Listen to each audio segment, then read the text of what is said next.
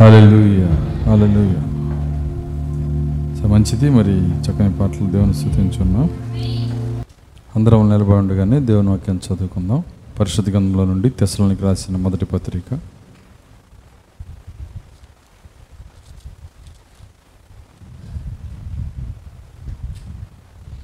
నాలుగో అధ్యాయము పద్నాలుగో వచ్చిన చదువుకుందాం.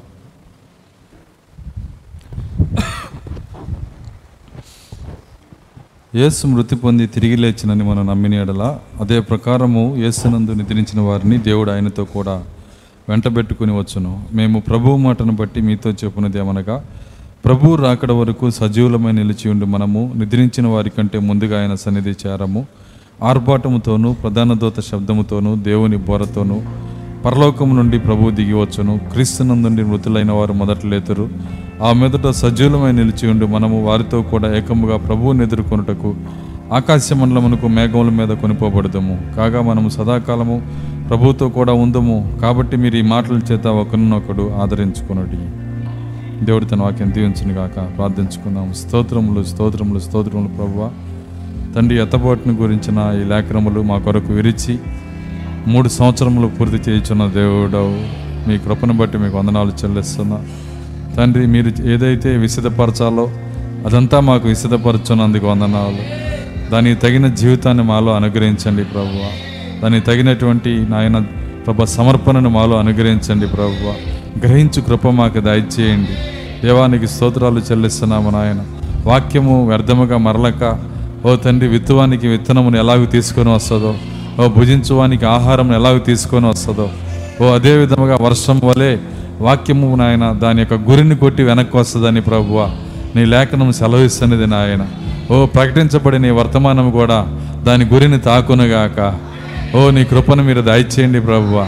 ఎవరిని ప్రభువ ఈ వాక్యము ఉద్దేశించి మీరు మాట్లాడుచున్నారో వారి హృదయాలను ఇది తాకునుగాక. వారి హృదయాల్లో నీ చిత్తమును జరిగించునుగాక.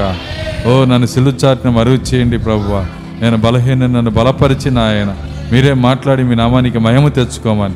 వినుచున్న నీ బిడ్డల హృదయాల్లో నీ అభిషేకమును ఉంచండి ప్రతి విధమైనటువంటి రోగపు శక్తులను దురాత్మ శక్తులను చీకటి శక్తులను అంధకార శక్తులను యేసు క్రీస్తు నామంలో గద్దిస్తున్నాము నాయన. ఈ స్థలంలో నీ పరిశుద్ధాత్మక మాత్రమే అధికారం ఉండనేగాక వీరందరిపైన వీరందరి హృదయాల్లో నీ రాజ్యం ఉండునుగాక ఓ నన్ను మరుగు చేసి మీరే మాట్లాడి మీ నామానికి మహిమ తెచ్చుకోమని యేసు క్రీస్తు నామలో ప్రార్థించి వేడుకొంచున్నాము తండ్రి. ఆమె కూర్చున్నాము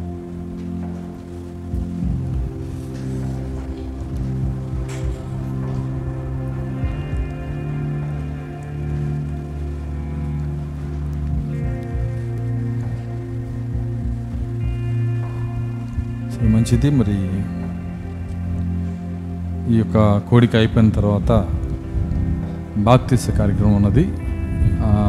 ఆ బాప్తిస్ కార్యక్రమం మరి ఒక యవనస్తుడు సిద్ధపడి ఉన్నాడు. మరి ఆయన కోసం ఈ బాప్తిస్ కార్యక్రమం ఏర్పాటు చేయడం జరిగి ఉన్నది. ఇంకెవరైనా పొందాల్సిన వాళ్ళు వచ్చి ఉంటే మరి వాళ్ళ పేర్లు మీరు ఇవ్వండి. మరి వారికి కూడా బాప్తిసం ఇవ్వటం జరుగుతుంది. మరి బాప్తిస్ కార్యక్రమము దాని తర్వాత సాయంత్రం మనకి ప్రభురాత్రి భోజన కోడి కొన్నది కాబట్టి ఈ ఈ సమయంలో ఎక్కువ సమయం నేను తీసుకొని. ఒక గంటన్నర సమయం మాత్రమే చూడాలని నేను ఆశపడుతున్నా.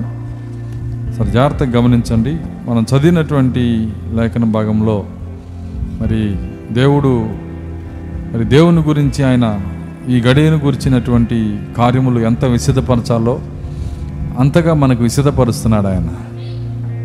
ఎప్పుడైతే ఆయన మనకు విసిదపరుస్తాడో ఆయన చట్టం ఏం చెప్తుందంటే ఆ విశదపరచటం వలన మన నిరుత్తరులమవుతాము. బైబిల్ ఏమంటుందంటే దేవుడు మనకి విశదపరిచినప్పుడు దాని తర్వాత మనము నిరుత్తరులుగా మారుతున్నాము. అంటే నీకు ఇక ఆన్సర్ ఉండదు నువ్వు చెప్పాల్సిన దేవుడు నీకు చెప్పాడు.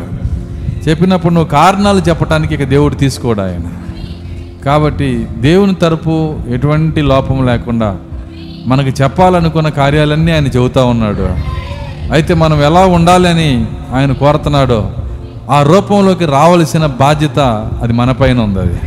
దేవుని స్తోత్రం. అలెల్లుయ్య ఎందుకంటే ఎవరిని దేవుడు బలవంతంగా రూపంలో తీసుకొని రాడు? ఎవరిని ఆయన పరిశుద్ధులుగా కూర్చోబెట్టాడు? ఎవరిని ఏ విషయంలో ఆయన బలవంతం చేయడు ఆయన? ఎందుకంటే ఆయన ఆది నుంచి అలాగే ఉన్నాడు. ఈరోజు కూడా ఆయన మారాడు. ఆదిలో ఆదాము పండు తింటున్నప్పుడు ఆపాడు ఆయన. ఆపలేదు. దావీది పాపం చేస్తున్నప్పుడు ఆపాడా? ఆపలేదు. ఎవరు ఏ తప్పు చేస్తున్నా ఆయన ఆపడు. కానీ హెచ్చరిక చేస్తాడు. హెచ్చరికకు లోబడితే కృప. ఇచ్చిన వర్తమానానికి లోబడితే కృప. కాబట్టి ఆయన నన్ను బలవంతంగా రక్షిస్తాడులే నేను కొట్టుకొని పోతానంటే కుదరదు. సో కాబట్టి మనం మనము మనల్ని మన మీ విషయంలో మీరే జాగ్రత్తగా ఉండుడని లేఖనం సెలవిస్తా ఉంది. ఈ మాట కూడా రాశాడు ఆయన. మీ విషయంలో మీరే జాగ్రత్తగా ఉండు ఈ మాట చెప్పింది కూడా యేసుక్రీస్తు శరీరధారిగా ఉన్నప్పుడు ఆయన నోటి నుంచి వచ్చిన మాట ఇది. మీ విషయమై మీరే జాగ్రత్తగా ఉండు ఈ మాట ఎంతమంది చదివారా? సార్ చేయొద్దండి బైబిల్లో ఈ మాట ఉంది అని. దేవుడు మిమ్మల్ని దీవించును గాక. కానీ మీ విషయమై మీరే జాగ్రత్తగా ఉండు ఇంతమంది సాక్షులు ఆ మాట ఉందని. కాబట్టి మన విషయంలో ఎవరు జాగ్రత్తగా ఉండాలి? నీ విషయం నువ్వే జాగ్రత్త తీసుకోవాలి. ఎవరి మీదో నువ్వు నెపం నెడతానికి లేదు. అయ్యా వాళ్ళ వల్ల నేను ఎట్లా అయిపోయాను? వీళ్ళు ఇసిగించారు అందుకే ఎట్లా అయిపోయాను? వాళ్ళు అవి అడ్డుపడ్డారు అందుకే చర్చికి రాలేదు. ఇవన్నీ ఇవన్నీ ఆయన తీసుకోడు. ఎవరి మాటలు ఆయన తీసుకోడు.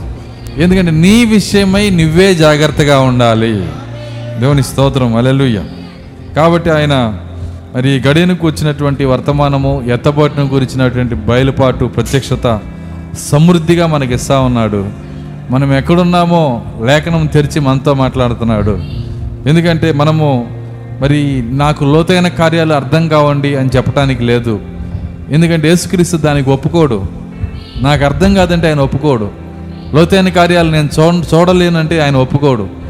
ఈ యొక్క ఆకాశ వైఖరి ఎరగటం వచ్చా? సూచనలు చూడలేరా అని అడిగాడు ఆయన. అడిగాడా? లేదా? ఎందుకు చూడలేరు? కారణం ఏంటంటే మన మందబుద్ధి. ఆయన అంటున్నాడు మందమతులారా అన్నాడు. లేఖనములు గ్రహించలేని వారులారా అంటున్నాడు ఆయన. కాబట్టి అన్నీ తెలుసు మనకి. మార్కెట్లోకి వచ్చిన కొత్త చీర ఏ మోడల్లో పేరు గుర్తుంటుంది కానీ లేఖనం గుర్తుండదు. ఎందుకంటే మన మందమతి అది. ఈ యొక్క- ఈ యొక్క లోకంలో కొత్త విషయాలు ఏమొచ్చినాయో అన్నీ మనకి చాలా స్పీడ్గా మరి ఆ గ్రాస్పింగ్ పవర్ బాగుంటుంది మనకి వాటి విషయాల్లో. గ్రహించే శక్తి ఉంటుంది. కానీ ఇక్కడ దేవుని వాక్యం దగ్గరకు వచ్చేటప్పటికి మందబుద్ధి వచ్చేస్తుంది. ఎందుకంటే మన మనము అలా చేయబడ్డాము మనం అలాంటి వాతావరణంలో ఉన్నాము మనం అలాంటి శరీరంలో ఉన్నాము. మరి మరి మీరే చెబుతున్నారు కదండి అలాంటి వాతావరణంలో ఉన్నారు అలాంటి శరీరంలో ఉన్నారు అలాంటి పరిస్థితుల్లో ఉన్నారు. మరి మా తప్పేంటి? మీ తప్పేం లేదు ఓడిపోతే మీ తప్పు. ఆయన ఏమన్నాడు? జయించు అనికి అన్నాడు? ఆయన జయించడం అంటే అర్థం ఏంటో కాదు ఈ బయలుపాటును పొందటమే ఈ ప్రత్యక్షతను పొందటమే ఈ గడియ యేసును కనుగొనటమే. వ్యక్తిగతంగా కనుగొనటమే దేవుని స్తోత్రం. అల్లెలుయ్య యేసుక్రీస్తుని వ్యక్తిగతంగా ఎవరు కనుగొంటారో వాళ్ళే నిజ ప్రత్యక్షతను కూడా కనుగొంటారు. నిజ ప్రత్యక్షత కనుక్కోవాలంటే యేసుక్రీస్తుతో వ్యక్తిగతంగా నడవాలి. ఆయన ఆయనతో నువ్వు సంఘముగా నడవకూడదు. మేము అనకూడదు. మన సంఘము అనకూడదు. నేను నా సంఘము అనాలా? నా దేవుడు నా రక్షకుడు నా విమోచకుడు మన ప్రవక్త నోటి నుంచి మన రక్షకుడు అని చాలా తక్కువ వస్తుంది. నా రక్షకుడు నా విమోచకుడు. ఎందుకంటే ఇంటి మొత్తానికి కూడా ఆయన రక్షకుడు కాదు. ఒక కుటుంబంలో భార్య భర్త పిల్లలుంటే వాళ్ళకు కూడా ఆయన రక్షకుడు కాదు ఇంటి మొత్తానికి. అదేంటి? ఎవరు హృదయాన్ని ఇస్తారో వాళ్ళకే రక్షకుడు. ఎవరు అంగీకరిస్తారో వాళ్ళకే విమోచకుడు. ఎందుకంటే ఆయన వ్యక్తిగత రక్షకుడు వ్యక్తిగత విమోచకుడు ఆయన. దేవుని స్తోత్రం. అల్లెలుయ్య కాబట్టి అలాంటి వ్యక్తిగత గ్రహింపు వ్యక్తిగతంగా దేవునితో నడిచే కృప శక్తి ఇక్కడున్న మనకి దేవుడు అనుగ్రహించునుగాక. ప్రతి ఒక్కరికి దేవుడు అనుగ్రహించునుగాక. నీ ఈ యొక్క వ్యక్తిగతంగా నువ్వు దేవుని కనుగొంటే ఈ నిజమైన ప్రత్యక్షతను కూడా నువ్వు కనుగొంటావు. తను గడిచిన వారం మనం చూసాము మరి ఏ విధంగా మరి ఆర్భాటం జరిగేటప్పుడు ఎలాంటి వాతావరణం ఉంటుందో చూసాము. ఎత్తబోటుకు ముందు ఆర్భాటం జరగాలని చెప్పాడు ఆయన. మరి ఏ విధంగా ఆయన ఆ మాట చెప్పాడంటే పాత నిబంధన లేఖనాల నుంచి చెప్పలేదు. ప్రభు బాటను బట్టి మీకు మీకు చెప్పున్నది ఏమనగా అన్నాడు ఆయన. మనం చదివిన లేఖనంలో ఏమనుందంటే ప్రభు మాటను బట్టి నేను మీతో చెప్పున్నది ఏమనగా ఇది ప్రభువు నాతో చెప్పాడు. అది నేను మీకు చెప్తున్నాను. అంటే ప్రభు యొక్క యహోవా ఇలాగ సెలవు ఇచ్చున్నాడుతో చెప్తున్నాను. ఇది పాత లేఖనం కాదు. పాత పాత నిబంధనలో ఉన్న కార్యం కాదు. కాబట్టి అక్కడ ఆయన ఏమంటున్నాడు అంటే ఆర్భాటముతోనూ ప్రధాన దూత శబ్దముతోనూ దేవుని బోరతోనూ పరలోకము నుండి ప్రభువు దిగివచ్చును. ఎక్కడి నుంచి దిగి వస్తాడంట పరలోకము నుండి. ప్రభు ఎక్కడున్నాడు? సరే మీకు వాక్యం ఎలా ఉంటుందో కొద్దిగా చూపిస్తాను నేను. ప్రభు ఎక్కడున్నాడు?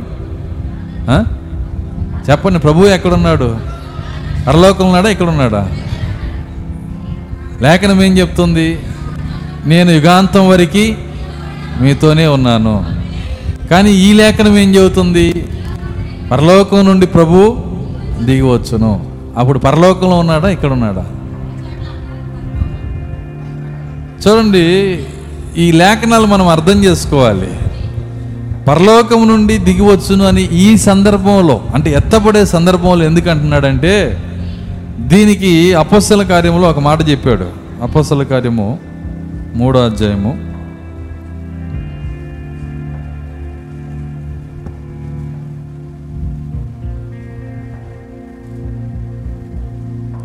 పంతొమ్మిదో వచ్చినాము ప్రభువు సముఖము నుండి ప్రభువు సముఖము నుండి విశ్రాంతి కాలంలో వచ్చినట్లును. విశ్రాంతి కాలములు వచ్చినట్లును. మీ కొరకు నియమించిన మీ కొరకు నియమించిన క్రీస్తు యేసును క్రీస్తు యేసును ఆయన పంపునట్లును. ఆయన పంపునట్లును. మీ పాపములు తుడిచివేయబడు నిమిత్తమును. మీ పాపములు తుడిచివేయబడు నిమిత్తమును. మారు మనసు నంది తిరుగుడి. మారు మనసు నుండి తిరుగుడి. అన్నిటికీ కుదురుబాటు కాలంలో వచ్చునని. అన్నిటికీ కుదురుబాటు కాలములు వచ్చునని దేవుడు ఆది నుండి దేవుడు ఆది నుండి తన పరిశుద్ధ ప్రవక్తల నోట పలికించును. తన పరిశుద్ధ ప్రవక్తల నోట పలికించెను.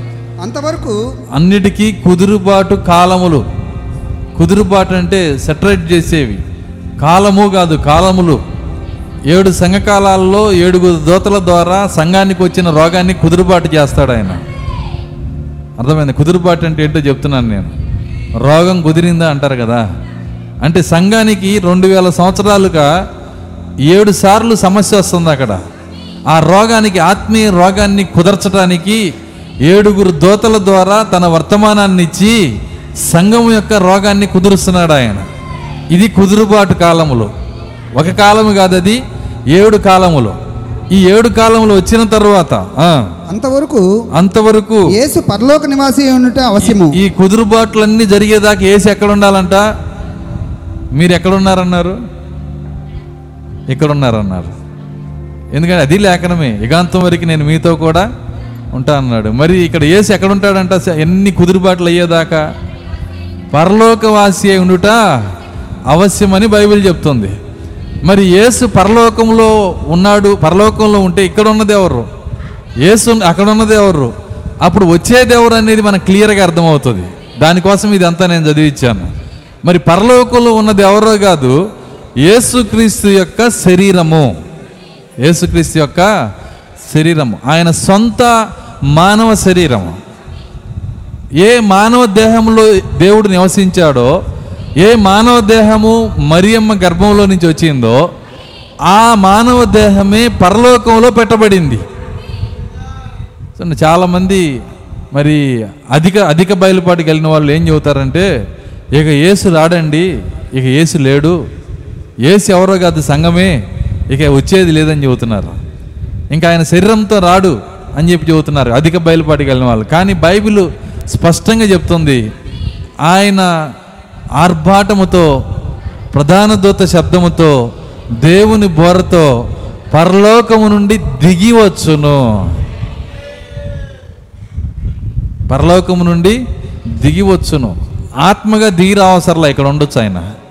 కానీ ఆయన శరీరముగా దిగి వస్తున్నాడు ఆయన. ఆయన ఫిజికల్గా దిగి వస్తున్నాడు ఆయన. కాబట్టి పరలోకం నుంచి దిగి వచ్చే ఆ కార్యం ఏంటో కాదు యేసుక్రీస్తు యొక్క శరీరం అయి ఉంది. కాబట్టి ఆ శరీరము పరలోకంలో ఉంది.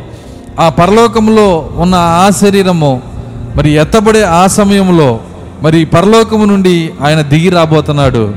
ఆయన్ని మనము ఆయన ఉన్నట్టుగానే చూడబోతున్నాము. మన విమోచుకొని చూడబోతున్నాము. మనము ముప్పై సంవత్సరాలు అయిన వాళ్ళు ఎంతమంది దేవుని దేవుని తెలుసుకొని? ఇరవై ఐదు? ఇరవై? ఉన్నారు ఇరవై సంవత్సరాల నుంచి వాళ్ళు ఉన్నారా? ఇరవై ఏళ్ళ నుంచి నువ్వు ప్రేమించిన వ్యక్తిని కలుసుకోబోతున్నావు నువ్వు ఎంత సంతోషం ఉండాలి. మనం మనము ప్రేమించిన వ్యక్తి అని చెప్పి మనం చెప్పి ఇరవై ఏళ్ళ నుంచి ఎదురు చూసి ఆయన వస్తే చిరునవ్వు కూడా నవ్వలేదనుకో నువ్వు ఎంత ప్రేమించావో అర్థమైపోయింది. అర్థమవుతుందా? ఎందుకంటే నిజంగా ప్రేమించిన వ్యక్తులకి ఆయన్ని కలుసుకోవాలని ఎంతో సంతోషంగా ఉంటుంది. మాయా స్వరూపుణ్ణైనట్టు నిన్ను ఎతకమని నేను చెప్పలేదు అంటున్నాడు ఆయన. యశాకందం చదవండి. ఆయన కనపడకుండా ఆత్మలాగా అనలేదు ఆయన. వ్యక్తిగానే నీ దగ్గరికి వస్తాడు. వ్యక్తిగానే నిన్ను కౌగిలించుకుంటాడు. దేవుని స్తోత్రం వ్యక్తిగానే నిన్ను ముద్దు పెట్టుకుంటాడు ఆయన. ఆ తండ్రి ఏ విధంగా తప్పిపోయిన కుమారుడు వచ్చినప్పుడు ఎలా మెడ మీద పడి ముద్దు పెట్టుకున్నాడో ఆయన మనల్ని అలా ముద్దు పెట్టుకుంటాడు ఆయన. ఎందుకంటే ఆయన మన తండ్రి అయి ఉన్నాడు గనక దేవుని స్తోత్రం. అలెలుయ్య కాబట్టి ఆయన శరీరముతోనే వస్తాడు. ఆర్భాటము ప్రధాన దూత శబ్దము దేవుని బోర. ఈ మూడు పూర్తయిన తర్వాత ఆయన రాబోతా ఉన్నాడు. ఈరోజు ఆయన పరలోకంలోనే ఉన్నాడు. పరలోకంలో ఆయన శరీరం అక్కడ మరి బలిపీఠం మీద పెట్టబడింది. ఆ బలిపీఠం పైన ఆయన శరీరాన్ని పెట్టి మరి ఆ బలిపీఠము దేవుని యొక్క కన్నులు బలిపీఠం వైపు చూసినప్పుడు రెండు వేల సంవత్సరాల నుంచి దేవునికి ఏం కావాలంటే బలిపీఠం మీద అర్పణ కావాలి ఆయనకి. అర్థమవుతుందని నేను చెప్తుంది. యూదులు బలులు అర్పించే వాళ్ళని దేవుడు ఏం చేశాడంటే చెదరగొట్టేశాడు ఆయన. ఎప్పుడైతే యేసుక్రీస్తు మరణించాడో దాని తర్వాత డెబ్బయో శకం వచ్చిన తర్వాత క్రీస్తు శకం డెబ్బై టైటస్ కాలం వచ్చినాక యూదులందరినీ చెదరగొట్టేశాడు. అప్పటి వరకు వాళ్ళని జాగ్రత్తగా వాళ్ళని నడిపించుకుంటూ వచ్చాడు. ఎందుకంటే ఆయన దేవాలయంలో ఆయన బలిపీఠం పైన ఆయనకి అర్పణ ఉండాలి. ఆ అర్పణ యూదులు ఇచ్చుకుంటూ వచ్చారు. వాళ్ళు వాళ్ళు ఎంతో జాగ్రత్తతో భయముతో వణుకుతో మరి ఆ యొక్క అర్పణ చేసుకుంటూ వచ్చారు వాళ్ళు. కానీ క్రీస్తు శకం డెబ్బై టైటస్ చక్రవర్తి వచ్చిన తర్వాత వాళ్ళందరూ సమస్త జనుల్లోకి చెదిరిపోయి వెళ్ళిపోయారు. అది కూడా లోకాసు వార్తలో ఉంది మీరు చదవండి. లోకాసు వార్త.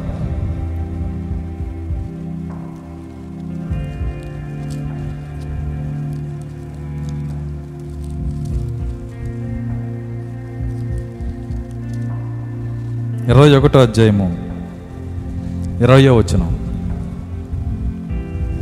ఎరుసలేము ఎరుసలేము దండ్ల చేత చుట్టబడట. దండ్ల చేత చుట్టబడుట. మీరు చూచినప్పుడు మీరు చూచినప్పుడు దాని నాశనం సమీపమై దాని నాశనము సమీపమై ఉన్నదని తెలుసుకొనుడి. తెలుసుకునుడి. అప్పుడు యూదయలో ఉండువారు. అప్పుడు యోదయలో ఉండువారు. కొండలకు పారిపోవాలను. కొండలకు పారిపోవలను. దాని మధ్య నుండి వారు దాని మధ్య నుండి వారు వెలుపలికి పోవలను. వెలుపలికి పోవలను. పల్లెటూళ్ళలోని వారు. పల్లెటూళ్ళలోని వారు. దానిలో ప్రవేశింపకూడదు. దానిలో ప్రవేశింపకూడదు. లేఖనములలో రాయబడినవన్నీ లేఖనములలో రాయబడినవన్నీ నెరవేరుటకై. నెరవేరుటకై. అవి ప్రతిదండన దినములు. అవి ప్రతిదండన దినములు.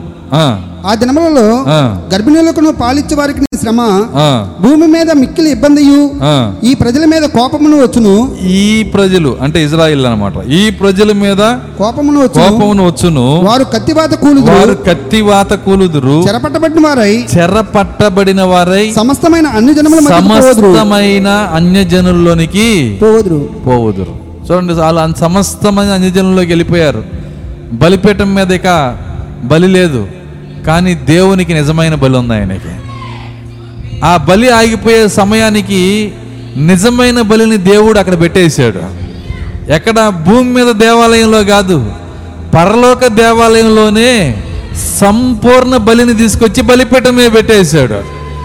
బలి అర్పణ గొర్రె పిల్లని తీసుకొచ్చి అక్కడ పెట్టేశాడు. ఆ బలి అర్పణ గొర్రె పిల్ల ప్రభు అయిన యేసుక్రీస్తు శరీరం.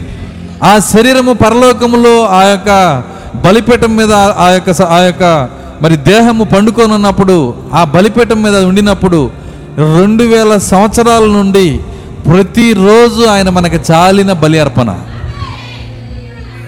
ఎంతమంది ఆమె చెప్తారు? అందుకే ఆ పాట పాడాం మనం. ఏసు చాలును ఏసు చాలును ఏ సమయమైనా ఎన్ని సంవత్సరాలైనా ఏ స్థితికైనా ఏసు చాలును మనకి. ఈ రెండు వేల సంవత్సరాల నుంచి దేవుని కన్నులకి ఆ యేసు క్రీస్తు దేహం అనే బలి ఆ బలిపీఠం మీద ఆయన చూసినప్పుడల్లా ఆయన తన కత్తిని మరలా దించుతానే ఉన్నాడు. అర్థమవుతుందా? ఖడ్గం తీసి రావాలనుకుంటాడు. ఈ భూమిని నాశనం చేయాలనుకుంటాడు. కానీ ఆ దేహం అక్కడ ఉండి మాట్లాడుతూ ఉంటుంది. ఆ దేహాన్ని చూసి ఆగిపోతున్నాడు. మన పాపాన్ని బట్టి రోగం వస్తుంది. వింటున్నారా? రోగం అనే కార్యాన్ని రోగ రోగం అనే శక్తిని దేవుడు పంపిస్తున్నాడు. కానీ ఆ- ఆ దేహం అక్కడుండి మాట్లాడుతుంది. తండ్రి ఇతని కోసం నేను గాయములు పొందాను. ఈమె కోసం నేను గాయములు పొందాను. దేవుడు ఆ రోగాన్ని వెనక తీసేస్తున్నాడు. శాపమును వెనక తీసేస్తున్నాడు. ఆయన మనకి చాలడా? ఆయన మనకి చాలిన దేవుడు ఆయన. నా రక్షణకైన చాలిన దేవుడు. నా విమోచనకైన నాకు చాలిన దేవుడు. నా స్వస్థతకైన చాలిన దేవుడు. అలెలుయ్య ఎంతమంది నమ్ముతున్నారు నాకు చాలిన దేవుడు అని? నిజంగా మాట చెప్పటం అంటే ఏంటో తెలుసా? చిన్న కార్యాన్ని చెప్తాను నేను. ఒక ఒక మీరు దారిలో వెళ్తున్నారు వేరే ఊరు వెళ్తున్నారు. వెళ్తున్నప్పుడు సపోజ్ మీరు కారు వేసుకెళ్తున్నారు అనుకుందాం. కారు పంచర్ పడింది టైర్ పగిలిపోయింది అనుకుందాం. జేబులో వంద రూపాయలే ఉంది. కారు ఉన్నా కొంత కొన్నిసార్లు డబ్బులు ఉండవు. అప్పుడు ఏం చేస్తావు? వంద రూపాయలే ఉంది నీ దగ్గర ఏటీఎం కార్డులో కూడా డబ్బులు లేవు. కూర్చొని బాధపడతామే కదా. అంటే నీ దగ్గర చాలని డబ్బులు లేవు. అదే సమయంలో నీ దగ్గర మరి ఒక ఒక లక్ష రూపాయలు ఉన్నాయి నీ దగ్గర అనుకుందాం. ఏమైనా బాధపడతావు నువ్వు? సరే వెంటనే మెకానిక్ ఫోన్ చేస్తావు టైర్ కొనుక్కురమ్మంటావు ఏవి చేస్తావు? అంటే చాలిన డబ్బు ఉంటే బాధపడవు. సూత్రం చూడండి మీరు. ఇప్పుడు చాలిన ఏసున్నాడు అంటున్నావు నువ్వు. అప్పుడు నిజంగా ఆయన చాలిన దేవుడు అన్నట్లుగా మన విశ్వాసం మనలో నుంచి బయటకు వస్తుందా ఈరోజు? ఆయన సరిపోయిన దేవుడైనా ఏ సమయానికైనా ఏ స్థితికైనా ఏ పరిస్థితిలో అయినా డబ్బు కొన్నిటికే అక్కడం వస్తుంది కానీ ఏసు అలా కాదు. డబ్బు ఆగిపోయిన ప్రతి స్థలంలో ఏసు పనిచేస్తాడు నేనేం చెబుతున్నాను మాట రాసుకోండి మీరు. డబ్బు ఇక పని చేయదు అన్న స్థలం దగ్గర. ఏసుని పెట్టి చూడండి. ఆయన చాలిన దేవుడు అక్కడ. దేవుని స్తోత్రం. అనేక సమయాల్లో డబ్బు ఆగిపోద్ది. ఎర్ర సముద్రం దగ్గర డబ్బు ఆగిపోయింది. తెలుసా మీకు? ఎర్ర సముద్రం దగ్గర డబ్బు పనిచేయదు ఇక. మరణం వస్తూ ఉంది. ఏ డబ్బు పనిచేయదు. బంగారం ఇచ్చిన వెనకబాడు వాడు. ఫరో. చూడండి మరణం వస్తున్న సమయంలో డబ్బు పనిచేయని ఆ సమయంలో ఏసు రంగం మీదకి వచ్చి ఎర్ర సముద్రమును చీల్చి ఎర్ర సముద్రంలో రోడ్డు వేశాడు ఆయన. ఎలాంటి రోడ్డు అంటే ఒక్క రాత్రిలో ఆరిన నేలను ఇచ్చాడు ఆయన. ప్రపంచంలో ఇంజనీర్లు అందరినీ కలిపినా పని చేయలేరు. ప్రపంచంలో డబ్బులన్నీ కలిపినా పని చేయలేరు. ఒక్క రాత్రిలో ఆయన ఏం చేశాడంటే ఆ మాట వాడాడు ఆరిన నేల అన్నాడు ఆయన. ఆరిన నేల. డబ్బు పని చేయటం ఆగిపోయినప్పుడు డాక్టర్లు చేతులు ఎత్తేసినప్పుడు ఇక డబ్బు నువ్వు ఈ ప్రపంచంలో ఏ డాక్టర్ దగ్గరికి వెళ్ళినా ఏ హాస్పిటల్కి వెళ్ళినా ఇక మీకు స్వస్థత లేదు అన్నప్పుడు అప్పుడు కదిలే దేవుడు మన ప్రభు అయిన యేసుక్రీస్తు. దేవుని స్తోత్రం అలెలుయ్య కాబట్టే ఆయన మనకి చాలిన దేవుడు. ఆ బలి అర్పణ మనకి సరిపోయిన బలి అర్పణ ఆ బలి అర్పణ అక్కడ ఉన్నటువంటి మరి ఎస్ దేవుని ఎదుట నిలబెట్టినప్పుడు ఆ దేహాన్ని ఆ దేహము అందుకే దేవుడు ఎంత జాగ్రత్త జాగ్రత్త వహించాడో చూడండి. ఆయన ఆయన ఆయన ఆయన గాయములు ఇంకా పచ్చిగానే ఉన్నాయి. వింటున్నారా? చూడండి అక్కడ ఉన్నటువంటి మల్కు ఎవరు మల్కు? చెవి నరికాడు చూసారా పేతురు? సైనికుడి యొక్క చెవి. అది ఊడి కింద పడ్డాక ఆ చెవి తీసుకెళ్ళి అంటించినాక చీము కారుతుందా ఇంకా అక్కడ? ఎందుకని? అసలు లాగిన రాదు. నరకం ఉంది ఎట్లుందో? అది అలాగే ఉంది. లాజర్ను చూడండి. లాజరు మరి మూడు సం నాలుగు రోజులు కులిపోయిన తర్వాత తినేసినాక మళ్ళీ కొత్త దేహం వచ్చేసింది. గాయము లేదు పుండు లేదు దెబ్బ లేదు ఏమీ లేదు. కుళ్ళు లేదు. నూతన దేహం వచ్చేసింది.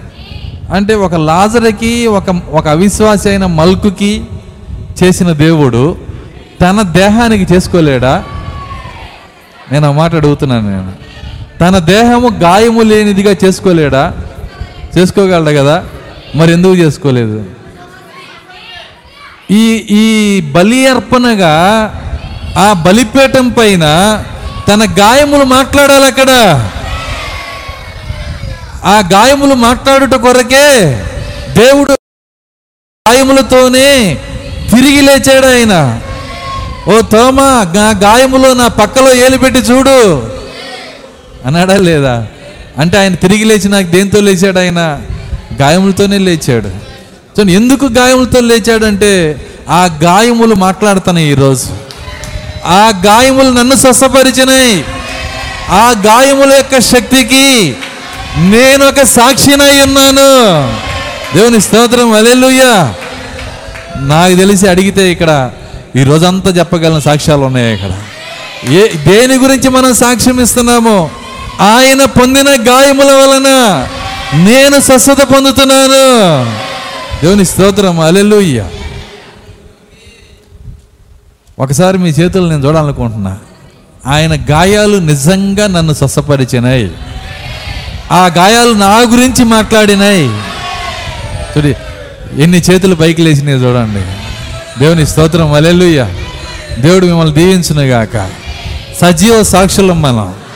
ప్రపంచాన్ని అడిగితే ప్రపంచంలో కోట్ల చేతులు పైకి లెగుస్తాయి ఆయన నిజమైన దేవుడు ఆయన సత్యవంతుడైన దేవుడు ఆయనే సత్యమై ఉన్నాడు ఆయనే జీవమై ఉన్నాడు ఆయనే పునరుత్డై ఉన్నాడు ఆయనే పునరుత్నమై ఉన్నాడు. దేవుని స్తోత్రం. ఎంత గొప్ప సాక్ష్యం అండి ఇది. ఇది ఊహ కాదు. అర్థమవుతుందా? ఇది సాక్ష్యం అనుభవపూర్వకమైన సాక్ష్యం. కాబట్టి గాయములు మాట్లాడుచున్నవి. బలిపీఠం పైన గాయములు మాట్లాడుతున్నాయి. సో అక్కడ ఆయన ఆ గాయములు మాట్లాడి మాట్లాడి మాట్లాడి ఎవరి నిమిత్తమైతే ఆయన బలి అయ్యాడో ఎవరి నిమిత్తమైతే ఆయన గాయములు పొందాడో ఆ చివరి వ్యక్తి వచ్చేసినాక. వింటున్నారా? అదే రమా పత్రికలో చెప్తున్నాడు.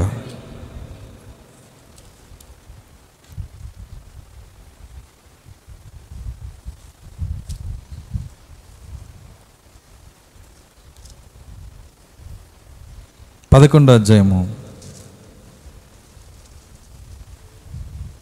ఇరవై ఐదో వచ్చినాం సహోదరులరా సహోదరులరా మీ దృష్టికి మీరే మీ దృష్టికి మీరే బుద్ధిమంతులమని బుద్ధిమంతులమని అనుకొనకుండానట్లు అనుకొనకుండునట్లు ఈ మర్మము ఈ మర్మము మీరు తెలుసుకొని కోరుచున్నాను మీరు తెలుసుకొని కోరుచున్నాను అదేమనగా అదేమనగా అన్ని జనుల ప్రవేశము అన్యజనుల ప్రవేశము సంపూర్ణ మగ్గు వరకు సంపూర్ణ మగు వరకు ఇజ్రాయేలునకు ఇస్రాయేల్నకు కఠిన మనసు కొంత కఠిన మనస్సు కొంత మటుకు కలిగెను. వారు ప్రవేశించినప్పుడు వారు ప్రవేశించినప్పుడు అయిపోయింది.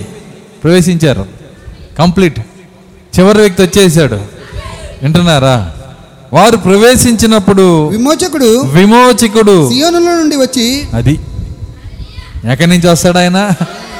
పైనున్న సియోను పైనున్న ఎరుసలేము విమోచకుడు సియోనులో నుండి వచ్చి యాకోబుల నుండి యాకోబులో నుండి భక్తిహీనతను తొలగించును. భక్తిహీనతను తొలగించును.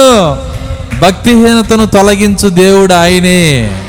ఆత్మీయ దారిద్ర్యమును వదలగొట్టే దేవుడు ఆయనే. దేవుని స్తోత్రం అలెలుయ్య ప్రతి దానికి ఆయన చాలిన దేవుడు. నిజంగా మన నిద్రమత్తును వదలగొట్టే దేవుడు ఆయనే. మన నిర్లక్ష్యం వదలగొట్టే దేవుడు ఆయనే. మనలో నుంచి ఆరాధన బయటకు తీయి దేవుడు ఆయనే. దేవుని స్తోత్రం అలెలుయ్య వారు ప్రవేశించినప్పుడు అనగా చివరి వ్యక్తి కూడా లోపలికి వచ్చినప్పుడు ఆ శరీరము ఆ శరీరము దానిలోనికి ఇక్కడ మనతో నివసిస్తున్న పరిశుద్ధాత్మ అందులోకి వెళ్ళిపోతాడు. అందులోకి వెళ్ళి ఆయన మరలా లేచి నిలబడతాడు ఆయన. నిలబడి బలిపీఠం దిగి కిందకు వస్తాడు. ఇక అప్పుడు ఎవరైనా పొరపాటు చేస్తే మర నీ నీకు మధ్యవర్తిగా ఉండటానికి ఎవరు లేరు అక్కడ? ఎవరికైనా రోగము స్వస్థపడాలంటే గాయాలు లేవు అక్కడ. ఆయన వచ్చు సమయములో గాయములు లేకుండా వస్తాడు. ఎందుకంటే గాయముల పని అయిపోయింది. ఎవరి కొరకు ఆయన గాయపడ్డాడో ఎవరి కొరకు ఆయన సిలువ వేయబడ్డాడో ఎవరి కొరకు ఆయన బలి పశువుగా మారాడో ఆ చివరి వ్యక్తి లోపలికి వచ్చేసినప్పుడు అప్పుడు ఆ దేహముతో ఆయన దిగి వస్తాడు కిందకి. దేవుని స్తోత్రం అలెలుయ్య ఆ సమయం చాలా దగ్గరగా వచ్చింది. ఆయన ఆయన ఇంకొద్ది సమయంలో ఆయన బలిపేటం దిగి రాబోతున్నాడు. వింటున్నారా? ఈ లేఖనంలో అర్థం కాక చాలామంది అరవై మూడులోనే ఆయన దిగొచ్చాడండి అని చెప్పుకుంటున్నారు. అరవై మూడులోనే ఈ యొక్క మధ్యవర్తిత్వం అయిపోయిందండి అని చెప్పుకుంటున్నారు. కానీ కాదండి అరవై మూడులో మధ్యవర్తిత్వం అయిపోవాలా? మధ్యవర్తిత్వం ఎప్పుడు అయిపోయిందంటే యేసు తన దేహంతో భూమి మీదకి వచ్చినప్పుడు యేసు తన దేహంతో భూమి మీదకి వచ్చినప్పుడు అధిక బయలుపాటు దేవుడు వారిని తీ- వారిలోంచి తీసివేయనుగాక. బయలుపాటు లేకపోవడం ఎంత దరిద్రమో అధిక బయలుపాటు కూడా అంతే దరిద్రం. ఆత్మీయ దరిద్రం అన్నమాట. కాబట్టి దేవుడు నిజమైన బయలుపాటు మనకి ఇవ్వాలంటే దేవుని దగ్గర దేన మనసు కలిగి ఉండాలి. వ్యక్తిగతంగా ఆయన ఎలిగి ఎరిగి ఉండాలి. అప్పుడే మన నిజ బయలుపాటును మనం పొందుకోగలుగుతాం. దేవుని స్తోత్రం. అలెలుయ్య కాబట్టి అక్కడ మనం చూసినప్పుడు ఆయన తన దేహంతో ఆయన ఏం చేస్తున్నాడంటే అక్కడి నుంచి దిగి వస్తా ఉన్నాడు. అప్పుడు నువ్వు ఆయన ఆయన చేతులు చూస్తే వింటున్నారా? సో నా గాయాలు నువ్వు కనుక్కోలేవు. ఆయన తిరిగి లేచినప్పుడు అయితే ఆయన ఆ గాయాలు ఎప్పుడు ఆయన ఆయనలోంచి దాన్ని తీసివేస్తాడంటే తిరిగి భూమి మీదకి వచ్చినప్పుడు కూడా తీసేయడు ఆయన. అది కూడా చెప్తున్నాను నేను. తిరిగి భూమి మీదకి వచ్చినప్పుడు కూడా తీసేయడు ఎందుకంటే గాయాలు గాయాలతోనే మన దగ్గరికి వస్తాడు. ఎత్తబాటులో. ఎవరు చెప్పలేదు పాస్టర్ గారు ఇది. చెప్తున్నా నేనండి. గాయాలతోనే మన దగ్గరికి వస్తాడు. వచ్చినప్పుడు మనం అడుగుతాం ప్రభు ఇంకా ఎందుకు ఈ గాయాలని? బెన్యామీన్ కోసం అంటాడు. ఎంతమందికి అర్థమవుతుంది నేను చెప్తుంది లోతుకు వచ్చే వాళ్ళకి ఇది అర్థమవుతుంది. ఎవరి కోసం? బెన్యామీన్ కోసం. ఒక లక్ష నలభై నాలుగు వేల కోసం. వాళ్ళ కోసం కూడా ఈ గాయాలు. వాళ్ళ కోసం కూడా ఈ విమోచన. జకర్యా గ్రంథము.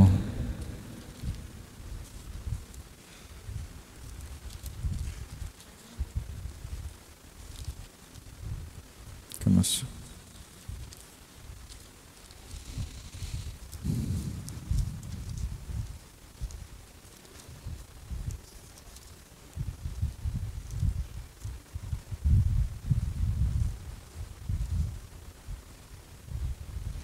పదమూడో అధ్యాయము. సరే పన్నె పన్నెండు నుంచి చదువుదాం. పన్నెండో అధ్యాయము తొమ్మిదో వచ్చినాం ఆ కాలమున ఆ కాలమున ఎరుసలేము మీదకి వచ్చు. ఎరుసలేం మీదకి వచ్చు. అన్ని జనులందరినీ అన్యజనులందరినీ నేను నశింపజేయి పూను నేను నశింపజేయ పూనుకొనిదను. దావీదు సంతతి వారి మీదను. దావీదు సంతతి వారి మీదను. ఎరుసలేము నివాసుల మీదను. ఎరుసలేము నివాసుల మీదను. కన్ను నొందించే ఆత్మను. కరుణ నొందించు ఆత్మను. విజ్ఞాపన చేయు ఆత్మను. విజ్ఞాపన చేయు ఆత్మను నేను కుమ్మరింపగా నేను కుమ్మరింపగా వారు తమ తాము పొడిచిన వారు తాము పొడిచిన నా మీద దృష్టి ఉంచి నా మీద దృష్టి ఉంచి ఒకడు తన ఏక కుమారుని ఒకడు విషయమై తన ఏక దుఃఖించినట్లు, కుమారుని విషయమై దుఃఖించినట్లు తన జ్యేష్ఠపుత్రుని విషయమై తన జ్యేష్ఠ పుత్రుని విషయమై ఒకడు దుఃఖించినట్లు ప్రలాపించినట్లు అతడు విషయమై దుఃఖించుతూ అతని విషయమై దుఃఖించుచు ప్రలాపింతురు. ప్రలాపింతురు.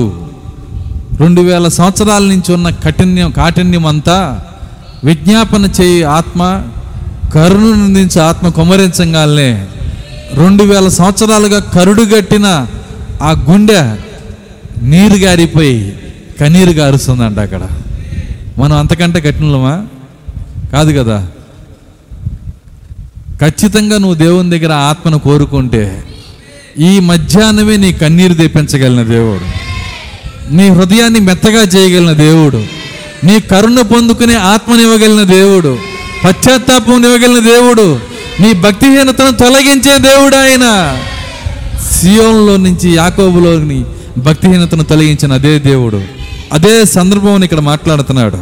అప్పుడు ఆయన వచ్చినప్పుడు పదమూడు ఆరు. నీ చేతులకు గాయములేమని ఇప్పుడు బెన్యామీన్ అడుగుతున్నాడు. అనగా ఒక లక్ష నలభై నాలుగు వేల మంది అడుగుతున్నారు. నీ చేతులకు గాయములేమని వారు అడగగా వారు అడగగా వాడు. ఇవి నన్ను ప్రేమించిన వారి ఇవి నేను నన్ను ఉండగా ప్రేమించిన వారి ఇంటనుండగా నాకు కలిగిన గాయములని నాకు కలిగిన గాయములని చెప్పును. ఉన్నాయా గాయాలు? దేవుని స్తోత్రం అలెలుయ్య ఈ ఒక లక్ష నలభై నాలుగు వేల మంది ఎత్తబడిన తర్వాత అప్పుడు ఆయన అసలు రూపంలోకి వచ్చేస్తాడు. అప్పటి వరకు ఆయన ముప్పై మూడున్నర సంవత్సరాల్లో ఉంటాడు. అర్థమవుతుందని నేను చెప్తుంది? ఎప్పుడైతే ఒక లక్ష నలభై నాలుగు వేల మంది ఎత్తబడిన తర్వాత ఒక లక్ష నలభై నాలుగు వేల మందికి కూడా ఎత్తబోటు ఉంది. వారు తమ ప్రవక్తలతో పాటు ఇద్దరితో పాటు ఎత్తబడి వెళ్తారు వాళ్ళు. వాళ్ళు ఎత్తబడిన తర్వాత అప్పుడు ఆయన రూపం మారిపోతుంది. ఆయన రూపం మన రూపంలాగా మారిపోతుంది. అంటే అర్థం ఏంటంటే పదహారు సంవత్సరాల పద్దెనిమిది సంవత్సరాల వయసు వయసు మారిపోయింది ఆయనది కూడా. నీకేమో పద్దెనిమిది ఏళ్ళు ఆయన ఎప్పుడు ముప్పై మూడున్నర సంవత్సరాలు ఉండాలా అయింది సో ఆయన వయసు కూడా మారిపోయింది ఆయన ఆ వయసులో కనపడినందుకే ఓ తోటమాలి ఆయన ఎక్కడ పెట్టారని అడిగింది ఆమె గుర్తుపట్టలేదు. ఆయన అసలు రూపం కనపడితే మనం కూడా గుర్తుపట్టలేము. ఆయన కొత్త సృష్టిలో ఆయనే ప్రథముడు. దేవుని స్తోత్రం అలెలుయ్య అతి త్వరలో మనం ఆయన చూడబోతున్నాము. ఎంత కృప. కొన్ని భూకంపాలు ఏం చెబుతున్నాయి అంటే నాకైతే ఆయన రాబోతున్నాడని. కరోనా ఏం చెబుతుందంటే ఆయన రాబోతున్నాడు. వాతావరణ మార్పులు ఆయన రాబోతున్నాడు ఏం చెబుతున్నాయి. ప్రతి కార్యం ఆయన రాబోతున్నాడు. ఆయన రాబోతున్నాడు. మనకు గనక అవకాశం ఇస్తే మా తరంలో రామాకయ్య తర్వాత తరంలో రాని చెబుతారా? అట్లున్నారు. మన మన యొక్క లైఫ్ ఎలా ఉందంటే అలా ఉంది. కానీ నిజమైన నిజమైనటువంటి ఆత్మ పెళ్ళి కుమార్తె ఏం చెబుతారంటే ఆత్మయు పెళ్ళి కుమార్తెయు ఇప్పుడు రావద్దని చెప్పేవాళ్ళు నిజమైన ఆత్మ కాదు. నిజమైన పెళ్ళి కుమార్తె కాదు. రమ్ము అని చెప్పాలి. ఆయన కోసం కాదు ఏదో చెప్పాలని కాదు. నీ హృదయం నుంచి చెప్పాలా మాట. అయ్యా ఇప్పుడు రావాలనుకుంటున్నావా? ఈ ఆదివారం రావాలనుకుంటున్నావా? నీతో రావటానికి నేను ఇష్టపడుతున్నాను. దేవుని స్తోత్రం అరెలుయ్యా పాస్ గారు మీకేముందండి బాధ్యతలు? మీకు అప్పులు కూడా వెళ్ళిపోతారు అనుకుంటున్నారా అవన్నీ చెప్పమాకండి. ఎన్ని అప్పులున్నా ఎన్ని బాధ్యతలున్నా నిజమైన వధువు వింటున్నారా? నిజమైన వధువు వివాహంలో ఉండి ఉంగరాలు దొరికిన టైంలో తర్వాత చూసుకుందామని ఎత్తబడి వెళ్ళిపోతారు వాళ్ళు. నిజమది అది సమర్పణ అంటే. పెళ్ళి చేసుకుని వస్తాను ప్రభు అని కూడా చెప్పరు వాళ్ళు. రేపు పెళ్ళైనా వచ్చేస్తుంది వధువు. అందుకే ఆత్మయు పెళ్ళి కుమార్తెయు రమ్ము అని చెబుతున్నారు. నాకు అంత సమర్పణ లేదు పాస్టర్ గారు నేను ఏం చేయాలి దానికోసమే ప్రార్థన చేయి. దానికోసమే అడుగు దేవుని దగ్గర. సమర్పణ ఇచ్చే దేవుడు ఆయనే. కరుణనందించి ఆత్మనిచ్చే దేవుడు ఆయనే. భక్తిహీనతను తొలగించు దేవుడు ఆయనే. భయమును పుట్టించు దేవుడు ఆయనే. దేవుని స్తోత్రం. ఆయన రాకుండా నీకు సమర్పణ రాదు. సమర్పణ ఎందుకు లేదంటే ఆయన రాలేదు నీ లోపలికి. ఆయన నీలో నివసిస్తే ఆటోమేటిక్గా సమర్పణ వస్తుంది. దేవుని స్తోత్రం. అరెల్లుయ్య కాబట్టి ఆయన వచ్చే సమయంలో ఆయన ఆయన దిగి దిగి వచ్చే సమయంలో రాకడ ఎలా జరుగుతుందో చాలామందికి తెలియదు. తెలియదు కాబట్టి కొంతమంది అరవై మూడులో దగ్గర జరుగుతుంది అంటారు కొంతమంది కొంతమంది రేపు రాబోతున్నా అంటారు కొంతమంది ఎప్పుడో వచ్చాడు అంటున్నారు రకరకాలుగా అనుకుంటూ ఉంటారు. కానీ నీకు నిజంగా ఏ ఎప్పుడైనా ఒకసారి జగత్తు పునాది వేయబడక ముందే క్రీస్తులో ఉండి ఈ బైబిల్ని నువ్వు చూడగలిగితే ఇక్కడ ఫజిల్ నువ్వు కలపగలుగుతావు. నేను పదిసారి చెప్పాను నేను వాడి జీవితంలో ఎప్పుడైనా ఏనుగును చూస్తే అప్పుడు ఏనుగు ఫజిల్నిచ్చిన తొండం ఎక్కడ ఉండాలి తోక ఎక్కడ ఉండాలి తల ఎక్కడ ఉండాలి కాళ్ళు ఎక్కడ ఉండాలి పెట్టగలుగుతాడు. వాడు ఎప్పుడు చూడనోడికి ఇచ్చావనుకో. ఏం చేస్తాడు వాడు? అసలు ఇదేంటి ఇట్ట ఉంది? ఇదేదో పైప్ ఆర్గాన్ లాగా ఉంది. పైప్ ఆర్గాన్ అంటే తెలుసా? అంటే ఇట్లా ఇట్లా ఉంటుంది చూసారా? ఊదు ఊతుంటారు చూసారా? ఇది ఇదేంటి? స్తంభాలు ఉన్నట్టు పిల్లర్స్ ఏదో ఇంటికేసే పిల్లర్స్ లాగా ఉన్నాయి. ఎందుకంటే వాడు ఎప్పుడు చూడలా? వాడికి అర్థం కాదు. ఆ లేఖనాలు వాడు అర్థం చేసుకోలేడు. బైబిల్ వాడికి తెలియదు. ఎవరికి తెలిసిద్దంటే తండ్రి దగ్గర విని నేర్చుకున్న వాడికి ఎక్కడ నేర్చుకున్నాడు తండ్రి దగ్గర? జగత్తు పునాది వేయబడక ముందే క్రీస్తులో మనం నేర్చుకున్నాము. అక్కడే బైబిల్ని చూసాము. ఇది బైబిల్ ట్రైనింగ్ ద్వారా వచ్చేది కాదు. ఇది తెలివి ద్వారా వచ్చేది కాదు. ఇది జ్ఞానం ద్వారా వచ్చేది కాదు. ముప్పై సంవత్సరాలు నలభై సంవత్సరాలు ట్రైనింగ్ చేసిన వాళ్ళు కూడా ఏసు దగ్గర నోటి మీద రెండు చేతులు వేసుకొని ఇక మాట్లాడినంట వెళ్ళిపోయారంట. అర్థమవుతుందా? పైగా వెళ్ళే ముందు ఒక మాట అడిగారు ఈయన ఏ స్కూల్లో చదువుకున్నాడు? అడిగారు. ఈయన ఏ స్కూల్లో చదివాడు? ఈయన ఏ రోజు మనతో పాటు చదివినోడు కాదు? ఇంత జ్ఞానం ఈయనకి ఎక్కడి నుంచి వచ్చింది? వాళ్ళ డౌట్ చూడండి ఎక్కడి నుంచి వస్తుంది? ఆయన ఏమంటున్నాడు? నేనేం చదువుకుంటే వచ్చింది కాదు ఇది. ఇది జగత్తు పునాది వేయబడక ముందే. తండ్రి దగ్గర విని నేర్చుకున్నాను నేను. తండ్రి నాకు చెప్పిందే నేను చేస్తాను. తండ్రి నాతో మాట్లాడిందే మీకు చెబుతాను. కాబట్టి జగత్తు పునాది వేయబడక ముందే మనం అక్కడ ఉంటేనే ఈ లేఖనాలు అర్థం చేసుకుంటాం. ఎవరు అక్కడ ఉండరో ఇక్కడ వాళ్ళు ఒక సిద్ధాంతాన్ని తయారు చేసుకుంటారు. ఈ వర్తమానంలో కూడా ఒక సిద్ధాంతాన్ని తయారు చేసుకుంటారు. ఎక్కడున్నా ఒక సిద్ధాంతం తయారు చేసుకుంటారు. ఆ సిద్ధాంతంతో మిగిలిన వాళ్ళతో పోరాడుతుంటారు. వాళ్ళని తక్కువగా చూస్తుంటారు వీళ్ళని హెచ్చించుకుంటూ ఉంటారు. జరిగేది అది. ఎవరైతే ఆ ధర్న మరి ఆ ధర్న ఆ చిత్రాన్ని చూడలేదో వాళ్ళకు వచ్చే జబ్బు ఏంటంటే ఒక సిద్ధాంతాన్ని చేసుకుంటారు. ఇక ఆ సిద్ధాంతము వాళ్ళు ఏ సిద్ధాంతం చెబితే మిగిలిన వాళ్ళు దానికి ఆమెను అనాలి. అనకపోతే పళ్ళు వచ్చి చేతిలో పడతాయి. అర్థం కాల? పళ్ళు వచ్చి చేతిలో పడతాం అంటే ఏంటి? ఒకసారి నిన్ను చూసి పళ్ళు కొరికారంటే ఆ కొరకటానికి అన్ని ఊడి చేతిలోకి వస్తాయి అన్నమాట. అంత కోపం అన్నమాట. అంత కోపం వచ్చేస్తుంది. ఎందుకు వాళ్ళకి అంత కోపం వస్తుంది? వాళ్ళకి ఎందుకు సిద్ధాంతానికి ప్రాముఖ్యత ఇస్తున్నారు? అక్కడ వాళ్ళు నేర్చుకోలేదు. అక్కడ నేర్చుకున్న వ్యక్తి ఎట్లుంటాడంటే విధేయతతో ఉంటాడు దేన మనసు కలిగి ఉంటాడు సత్యపక్షాన్ని ఉంటాడు. ఆయన అంటున్నాడు అసలు ప్రవక్తే అంటున్నాడు ప్రేమ తప్ప వేరే సిద్ధాంతం లేదని. వీళ్ళేమంటున్నారు సిద్ధాంతం తప్ప ప్రేమ లేదని. అర్థమవుతుందా? దాన్ని అలాగే చెప్పండి మీరు. సిద్ధాంతం తప్ప ప్రేమ లేదు. కాబట్టి ఈ యొక్క ఎన్నికలో లేని వాళ్ళకి సిద్ధాంతం తప్పితే ప్రేమ తెలియదు. ఎన్నికలో ఉన్న వ్యక్తికి ప్రేమ తప్పితే సిద్ధాంతం లేదు. అన్నాడు ఆయన? ప్రవక్త ఆ మాట అన్నాడని ఎంతమంది తెలుసు? ప్రేమ తప్ప వేరే సిద్ధాంతం లేదు. ప్రేమే పనిచేస్తుంది ప్రేమ సార్వభౌమత అధికారము కలిగినది. ప్రేమ ప్రేమ ఏమంటదంటే ఈ వ్యక్తిని నేను రక్షించనా? ఈ వ్యక్తిని నేను రక్షించొద్దని ఎవరి దగ్గర పర్మిషన్ కూడా తీసుకోదంట. ప్రాక్తన మాటలు ఇవన్నీ ప్రేమ సార్వభౌమత అధికారం కలిగింది. అయ్యో ఆ ప్రేమ యేసుక్రీస్తుగా అక్కడికి వెళ్ళినప్పుడు ఐదుగురు భర్తలను చేసుకొని ఆ ఐదుగురిని విడిచిపెట్టి ఆరో వాడిని ఉంచుకొని ఆమె అక్కడికి వచ్చినప్పుడు ప్రేమ సార్వభౌమత అధికారంతో ఆ జీవజలాన్ని ఇచ్చేసింది అక్కడ. సిద్ధాంతం తప్పితే ప్రేమ లేని వ్యక్తులు శనివారం రోజు ఓచ చేయని ఇంకా స్వస్థపరిస్తే వీళ్ళకి ప్రేమ తెలియదు కదా సిద్ధాంతం తప్పితే. అసలు శనివారం ఎందుకు స్వస్థపరిచావు? నాకు తేల్చు ముందు. శనివారం ఎందుకు స్వస్థపరిచావు? వాళ్ళు గ్రహింపును పోగొట్టుకుంటారు అక్కడ. అందుకే యేసుక్రీస్తు ఏమన్నాడంటే ఏంటయ్యా మీరు ప్రతిదానికి ప్రశ్నిస్తున్నారు?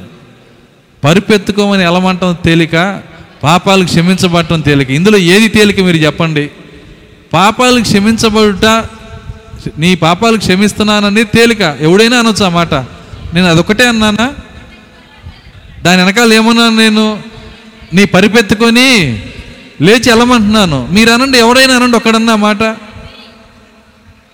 మరి అది శక్తితో నేను ఆ మాట చెప్పినప్పుడు మీరు ఎందుకు ఆ శక్తిని ఎందుకు చూడట్లేదు? దేవుని దేవుని యొక్క ఆత్మని ఎందుకు చూడట్లేదు మీరు? శనివారం ఎందుకు స్వస్థపరిచాడు శనివారం ఎందుకు స్వస్థ ప్రేమ తప్పితే సిద్ధాంత సిద్ధాంతం తప్పితే ప్రేమ తెలియదా మీకు? ఆయన అడిగింది అది. ఈరోజు ఈ రెండు జాతులు ప్రతి స్థలంలో ఉంటారండి. మనం ఒకటే మనం ఏ పక్షాన ఉండాలంటే ప్రేమ తప్పితే వేరే సిద్ధాంతం తెలియదు. నేనైతే ఆ పక్షానే ఉంటాను నేను. దేవుడు ప్రేమై ఉన్నాడు. దేవుని స్తోత్రం అలెలుయ్య కాబట్టి ఆయన్ని అమ్ముడించేటప్పుడు చాలా జాగ్రత్తగా ఉండాలి.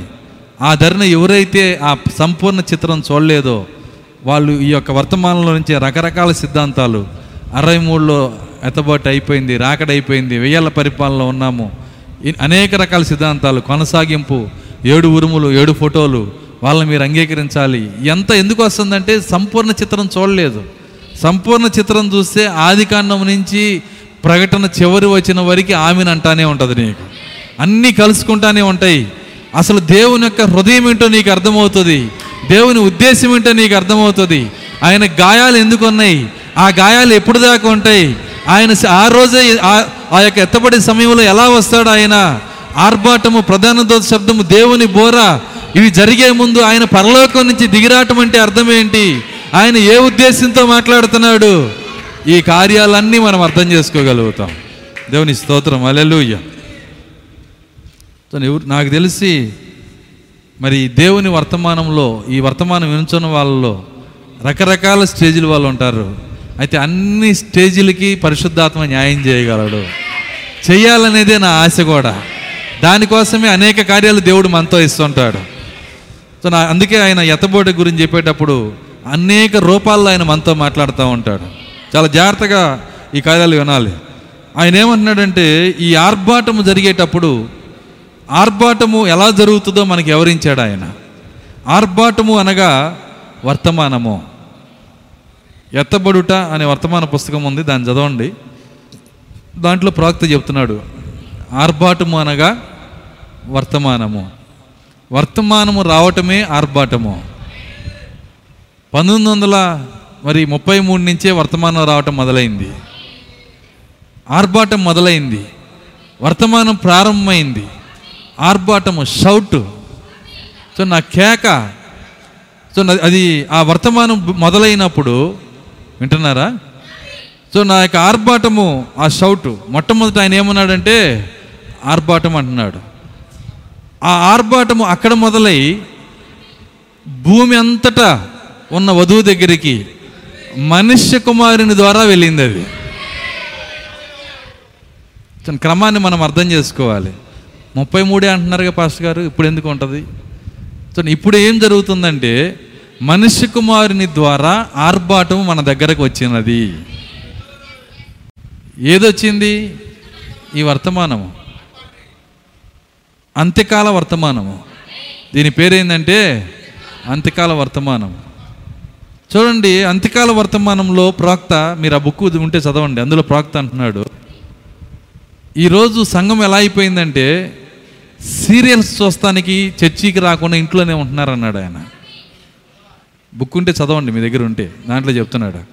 సీరియల్స్ చూస్తానికి బుధవారము శనివారము అయ్యో సీరియల్స్ పోతున్నాయి అని చెప్పి వాళ్ళు అక్కడే ఉంటున్నారు. ఆరాధన చేయడానికి రావట్లేదు. ఆ రోజు ఫేమస్ సీరియల్ పేరేందంటే సుశీని ఎవరు ప్రేమిస్తున్నారంట. అది కూడా చెప్పాడు ఆయన. సుశీని ఎవరు ప్రేమిస్తున్నారు? ఇందులో అంటే నలుగురు ఎమడబడుతుంటారు ఇందులో ఎవరు నిజంగా ప్రేమిస్తున్నారని. ఇది అక్కడ నాటిక. దాన్ని చూడాలని బుధవారం ఆరాధన పోగొట్టుకొని ఇళ్ళలోనే కూర్చుంటున్నారు. ఆయన క్యాకేసి చెబుతున్నాడు. ఈరోజు ఈ టీవీలు ఇక్కడ ఉన్న నా యొక్క సీరియల్స్ ఇవన్నీ సంఘాన్ని ఆత్మీయ భ్రష్టత్వంలో తీసుకెళ్తున్నాయి అని చెబుతున్నాడు. అది చెప్పి పంతొమ్మిది వందల యాభై చిల్లరలో చెబుతున్నాడు ఆయన. ఒకవేళ నేను పంతొమ్మిది వందల యాభై చిల్లరలో ఇండియాలో ఇక్కడే ఉన్నాను తెనాల్లోనే అనుకుందాం. తెనాల్లో ఉంటే ఆ వర్తమానము టేప్ నా దగ్గరికి వచ్చింది. నేను విని నేను వర్తమాన విశ్వాసిని వర్తమాన పాస్టర్ నేను కూడా అనుకుందాం. అది చెప్పే టయానికి నేను కూడా వర్తమాన పాస్టర్ని. ఆ వర్తమానమే నేను ఇక్కడ చెప్పాలి కాబట్టి నేను కూడా ఇక్కడ సీరియల్స్ చూసేవాళ్ళు ఆపేయండి అని చెప్పాను అనుకో అంటే ఏంటంటారు సంఘం అన్న? ఎందుకంటే టీవీయే రాలా ఇంకా. అర్థమైంది నేను చెప్పింది. అక్కడ వచ్చిన అదే పరిస్థితులు మరలా ఎక్కడ రాబోతున్నాయో ఆ సమయానికి ప్రవక్త వెళ్ళలేడు. ప్రవక్త ఉండడు. కాబట్టి అక్కడికి రావటానికే మనుష్య కుమారుడు సిద్ధమవుతున్నాడు ఇక్కడ. దేవుని స్తోత్రం. అలెలుయ్య కాబట్టి ఆర్భాటము ఎలా కొనసాగుతుందో మీరు దాన్ని అర్థం చేసుకోవాలి. ఆ వర్తమానము ఆ సమయంలో ముప్పై మూడు నుంచి ఈ దినం వరకు ఎలా కొనసాగెళ్తుందో మనం దాన్ని గమనించాలి. ఆ ఆర్భాటము ముప్పై మూడులో మొదలై దాని తర్వాత మరి మన దగ్గరికి ఎప్పుడు వచ్చింది అని అడిగితే లేఖనంలో నేను చెప్పాను. అర్ధరాత్రి. ఎప్పుడు వచ్చిందండి? అర్ధరాత్రి మన దగ్గరికి వచ్చింది. ఆర్భాటము మరి సాయంకాలము దాటి మన దగ్గరికి వచ్చేటప్పటికి అర్ధరాత్రి అయిపోయింది. రాత్రి అయిపోయింది. దానికే మనం గడిచిన వారం చూసాము యశా గ్రంథంలో. యశా గ్రంథము.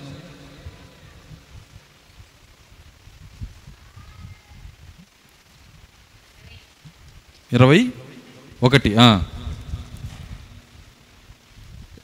గ్రంథం ఇరవై ఒకటి. పోయిన వారం మనం చదివాము. కావలివాడ ఎంత సమయమైంది? వచ్చిన చెప్పండి. పదకొండు ఇరవై ఒకటి పదకొండు. దోమాను గుర్చిన దేవోక్తి. ధూమాన్ని గూర్చిన దేవోక్తి. కావలవాడ? కావలివాడ? రాత్రి ఎంత వేలైనది? రాత్రి ఎంత వేలైనది? కావలవాడ? కావలివాడ? రాత్రి ఎంత వేలైనది? రాత్రి ఎంత వేలైనది? అని ఒకడు సేయారులో నుండి అని ఒకడు సెయ్యూరులో నుండి కేకలు వేసి నన్ను అడుగుతున్నాడు కేకలు వేసి నన్ను అడుగుచున్నాడు. కావలవాడు కావలివాడు ఉదయం అగును ఉదయమగును రాత్రి అగును రాత్రి అగును మీరు విచారింపగోని ఎడల మీరు విచారింపగోరిన ఎడల విచారించుడి. విచారించుడి. మరల రండి. ఆ, అన్నాడు చాలు. ఉదయం అగును రాత్రి పోయిన వారం నేను చెప్పాను కావలివాడు ఉదయం అవుతుంది అని చెబితే అంతవరకు అంగీకరించవచ్చు. ఉదయం అవుతుంది రాత్రి అవుతుంది రెండు అవుతున్నాయి అంటున్నాడు. ప్రవక్త దాన్నే మాట్లాడుతున్నాడు. రెండు ఒకే సమయములో అయ్యే గడిలో మనం ఉన్నాము. ఉదయం ఉంది ఇప్పుడు రాత్రి ఉంది. మరి మీకు జ్ఞాపకం ఉందో లేదో ఉదయం ఎందుకొరకు? ఒకళ్ళు చెబుతున్నారా? ఉదయం ఎందుకొరకు? న్యాయ తీర్పు కొరకు. దేవుడు నీకు న్యాయము తీర్చటానికి. దేవుని స్తోత్రం అలెలుయ్య చూడండి దేవుడు ఎప్పుడు న్యాయం తీర్చినా ఉదయం పూటే వాడుకుంటాడు. ఎప్పుడు న్యాయం తీర్చినా. అక్కడున్న దానియలు గురించి అంతసేపు చెప్పాను కదా నేను. సింహాల గుహలో ఉన్న దానియలు. ఎప్పుడు ఆయనకి న్యాయం జరిగింది? రాజు ఎప్పుడు గుహలో నుంచి బయటికి తీశాడు? ఎప్పుడు విమోచించబడ్డాడు? ఆ ఆ యొక్క దయ్యముల గుహ నుండి ఆ సింహముల గుహ నుండి మరణ గుహ నుండి ఎప్పుడు బయటకు వచ్చాడు? ఉదయ సమయంలో ఈ వర్తమాన భాష జాగ్రత్తగా ఎరిగి ఉండాల. ఈ వర్తమాన భాషే పెళ్ళి కుమారుని భాష. వర్తమాన భాషే పెళ్ళికొని భాష అనేది చాలా ప్రాముఖ్యం. వింటున్నారా? చూడండి అక్కడ ఏ ఏదైనా తోటలో ఆదాము పెళ్ళి చేయాలనుకున్నప్పుడు అక్కడ ప్రాముఖ్యంగా బయట ఆయన చూసిన కార్యం ఏంటంటే భాషనే. చింపాంజీ ఎంత దగ్గరగా ఉన్నా అది ఆయన పెళ్ళి కుమారుడి భాష మాట్లాడలేదు. కోతి మాట్లాడలేదు. సింహం మాట్లాడలేదు. అవన్నీ మంచియే. అవంటే దా అక్కడున్న ఆదాముకి ఇష్టమే. కానీ ఎవరు ఆమె- ఆయనకి నిజమైన భార్యగా ఉన్నారంటే ఆదాము మాట్లాడిన భాషనే మాట్లాడే ఒక స్త్రీ ఆమె ఆయనకి భారీగా ఉండగలుగుతుంది. ఈరోజు వాక్యము ఏ భాష మాట్లాడుతుందో దేని గురించి మాట్లాడుతుందో ఆర్భాటమని దేని గురించి మాట్లాడుతుందో ప్రధాన దూత శబ్దమని దేని గురించి మాట్లాడుతుందో దేవుని బోరని దేని గురించి మాట్లాడుతుందో ఏడు ముద్రలని దేని గురించి మాట్లాడుతుందో? ఈ భాష మాట్లాడే ఒక ఆమె ఉంటుంది. ఎన్ని సంఘాలున్నా ఆయన భాష తెలియదు. సో నేను ఇక్కడ చెప్పిన ఇదే ప్రసంగాన్ని ఇట్లాగే టేపు తీసుకెళ్ళి ఆ స- ఆ- యొక్క దాన్ని ఏమంటారు? లోదరం చర్చి ఉంది కదా టౌన్ చర్చి తినాల్లో. పర్మిషన్ తీసుకొని వచ్చిన సంఘానికి టేప్ వేస్తాను వినండి ఎంతమందికి అర్థమవుతుందో చూద్దామని. వింటున్నారా?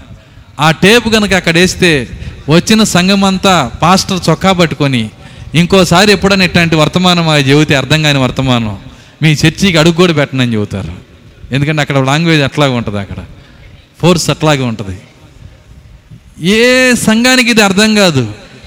కానీ అర్థమయ్యే అవకాశం దేవుడు ఎదుగుతున్నాడే ఇక్కడ. ఇది వర్తమాన భాష.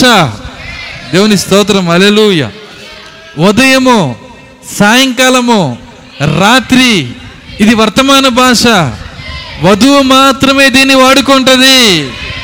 అందుకే అది అది ఆ వధువు ఆ వధువు ఆయనలో ఉన్నప్పుడే వినింది గనక ఒక్క మాట వదిలేసి వెళ్ళిపోతాడు ఆయన. అదే కదా జకరియా పద్నాలుగు ఆరు. చదవండి. ఒక మాట అనేసి వదిలిపో వెళ్ళిపోతాడు. జకరియా పద్నాలుగు ఆరు. చదవండి.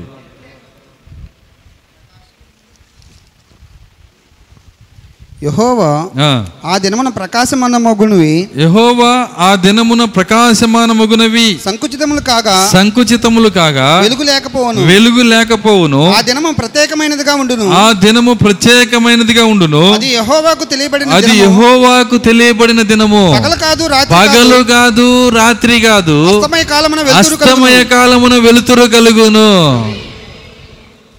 నీకు పరిచయం ఉన్న ఈ ప్రపంచంలో ఉన్న ప్రతి వర్తమాన విశ్వాసిక వర్తమాన విశ్వాసం లేని ప్రతి పాస్టర్ దగ్గరికి దీన్ని తీసుకెళ్ళు.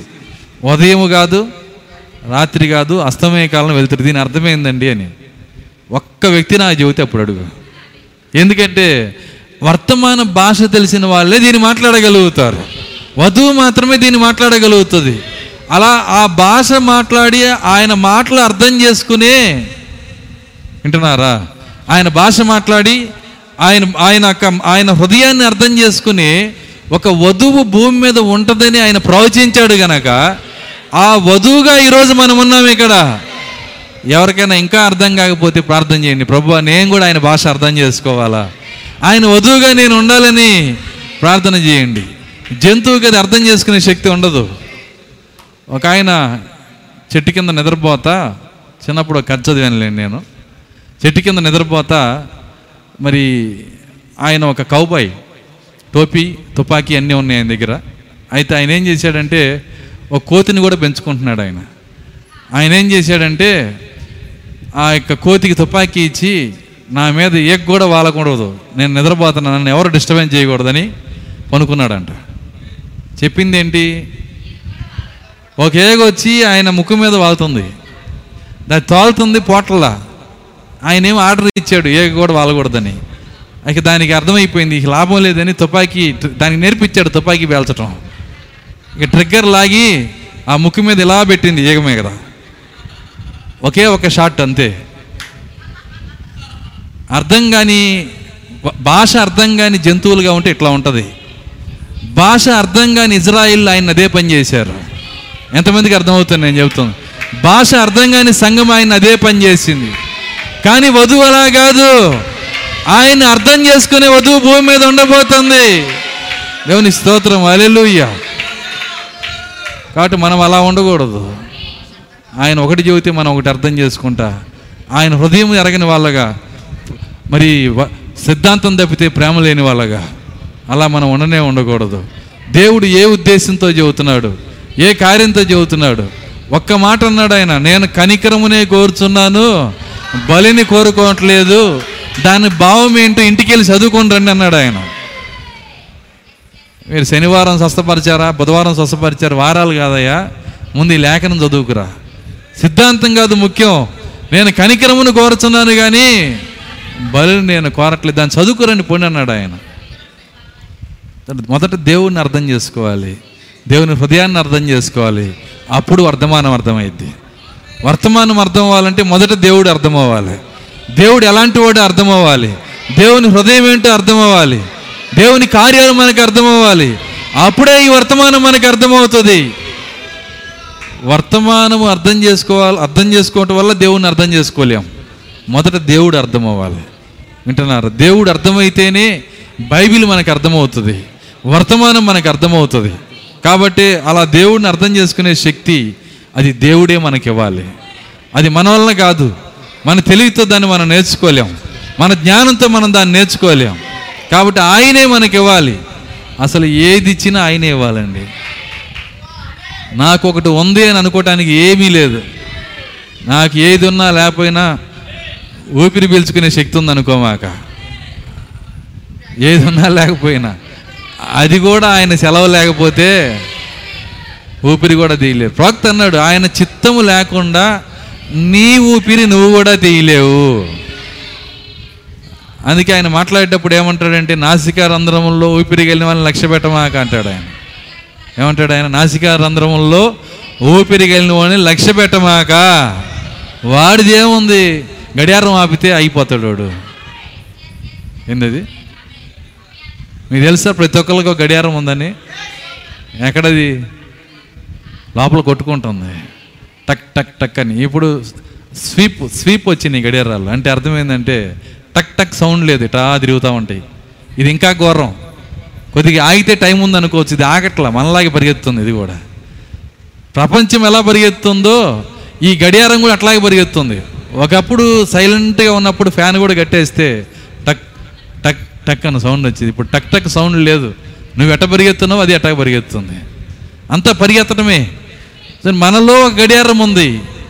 ఆ గడియారం అయిపోతే మనం లేము.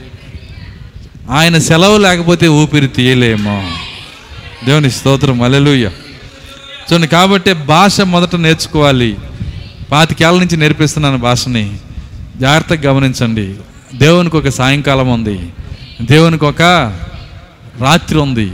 దేవునికి ఒక ఉదయం ఉంది. చూడండి, దేవునికి ఒక సాయంకాలం ఉంది. దేవునికి ఒక రాత్రి ఉంది. దేవునికి ఒక ఉదయం ఉంది. మూడు కార్యాలు ఉన్నాయి ఏంటి ఈ మూడు అంటే కొద్దిగా లోతుగా రండి నాతో పాటు. ఈ మూడు సమయాల్లో మూడు ప్రాముఖ్యమైన కార్యాలు జరుగుతున్నాయి. సాయంకాలము ఒక ప్రాముఖ్యమైన కార్యము. రాత్రి ఒక ప్రాముఖ్యమైన కార్యం. ఉదయము ఒక ప్రాముఖ్యమైన కార్యం. మూడు సమయాలు ప్రాముఖ్యమైన కార్యాలు జరుగుతున్నాయి. ఒక విధంగా సాయంకాలం నుంచి ఉదయం వరకు ఈ మూడు మూడు ఈడ్పులు అయి ఉన్నాయి. మూడు ఇడుపులు తెలుసా మీకు?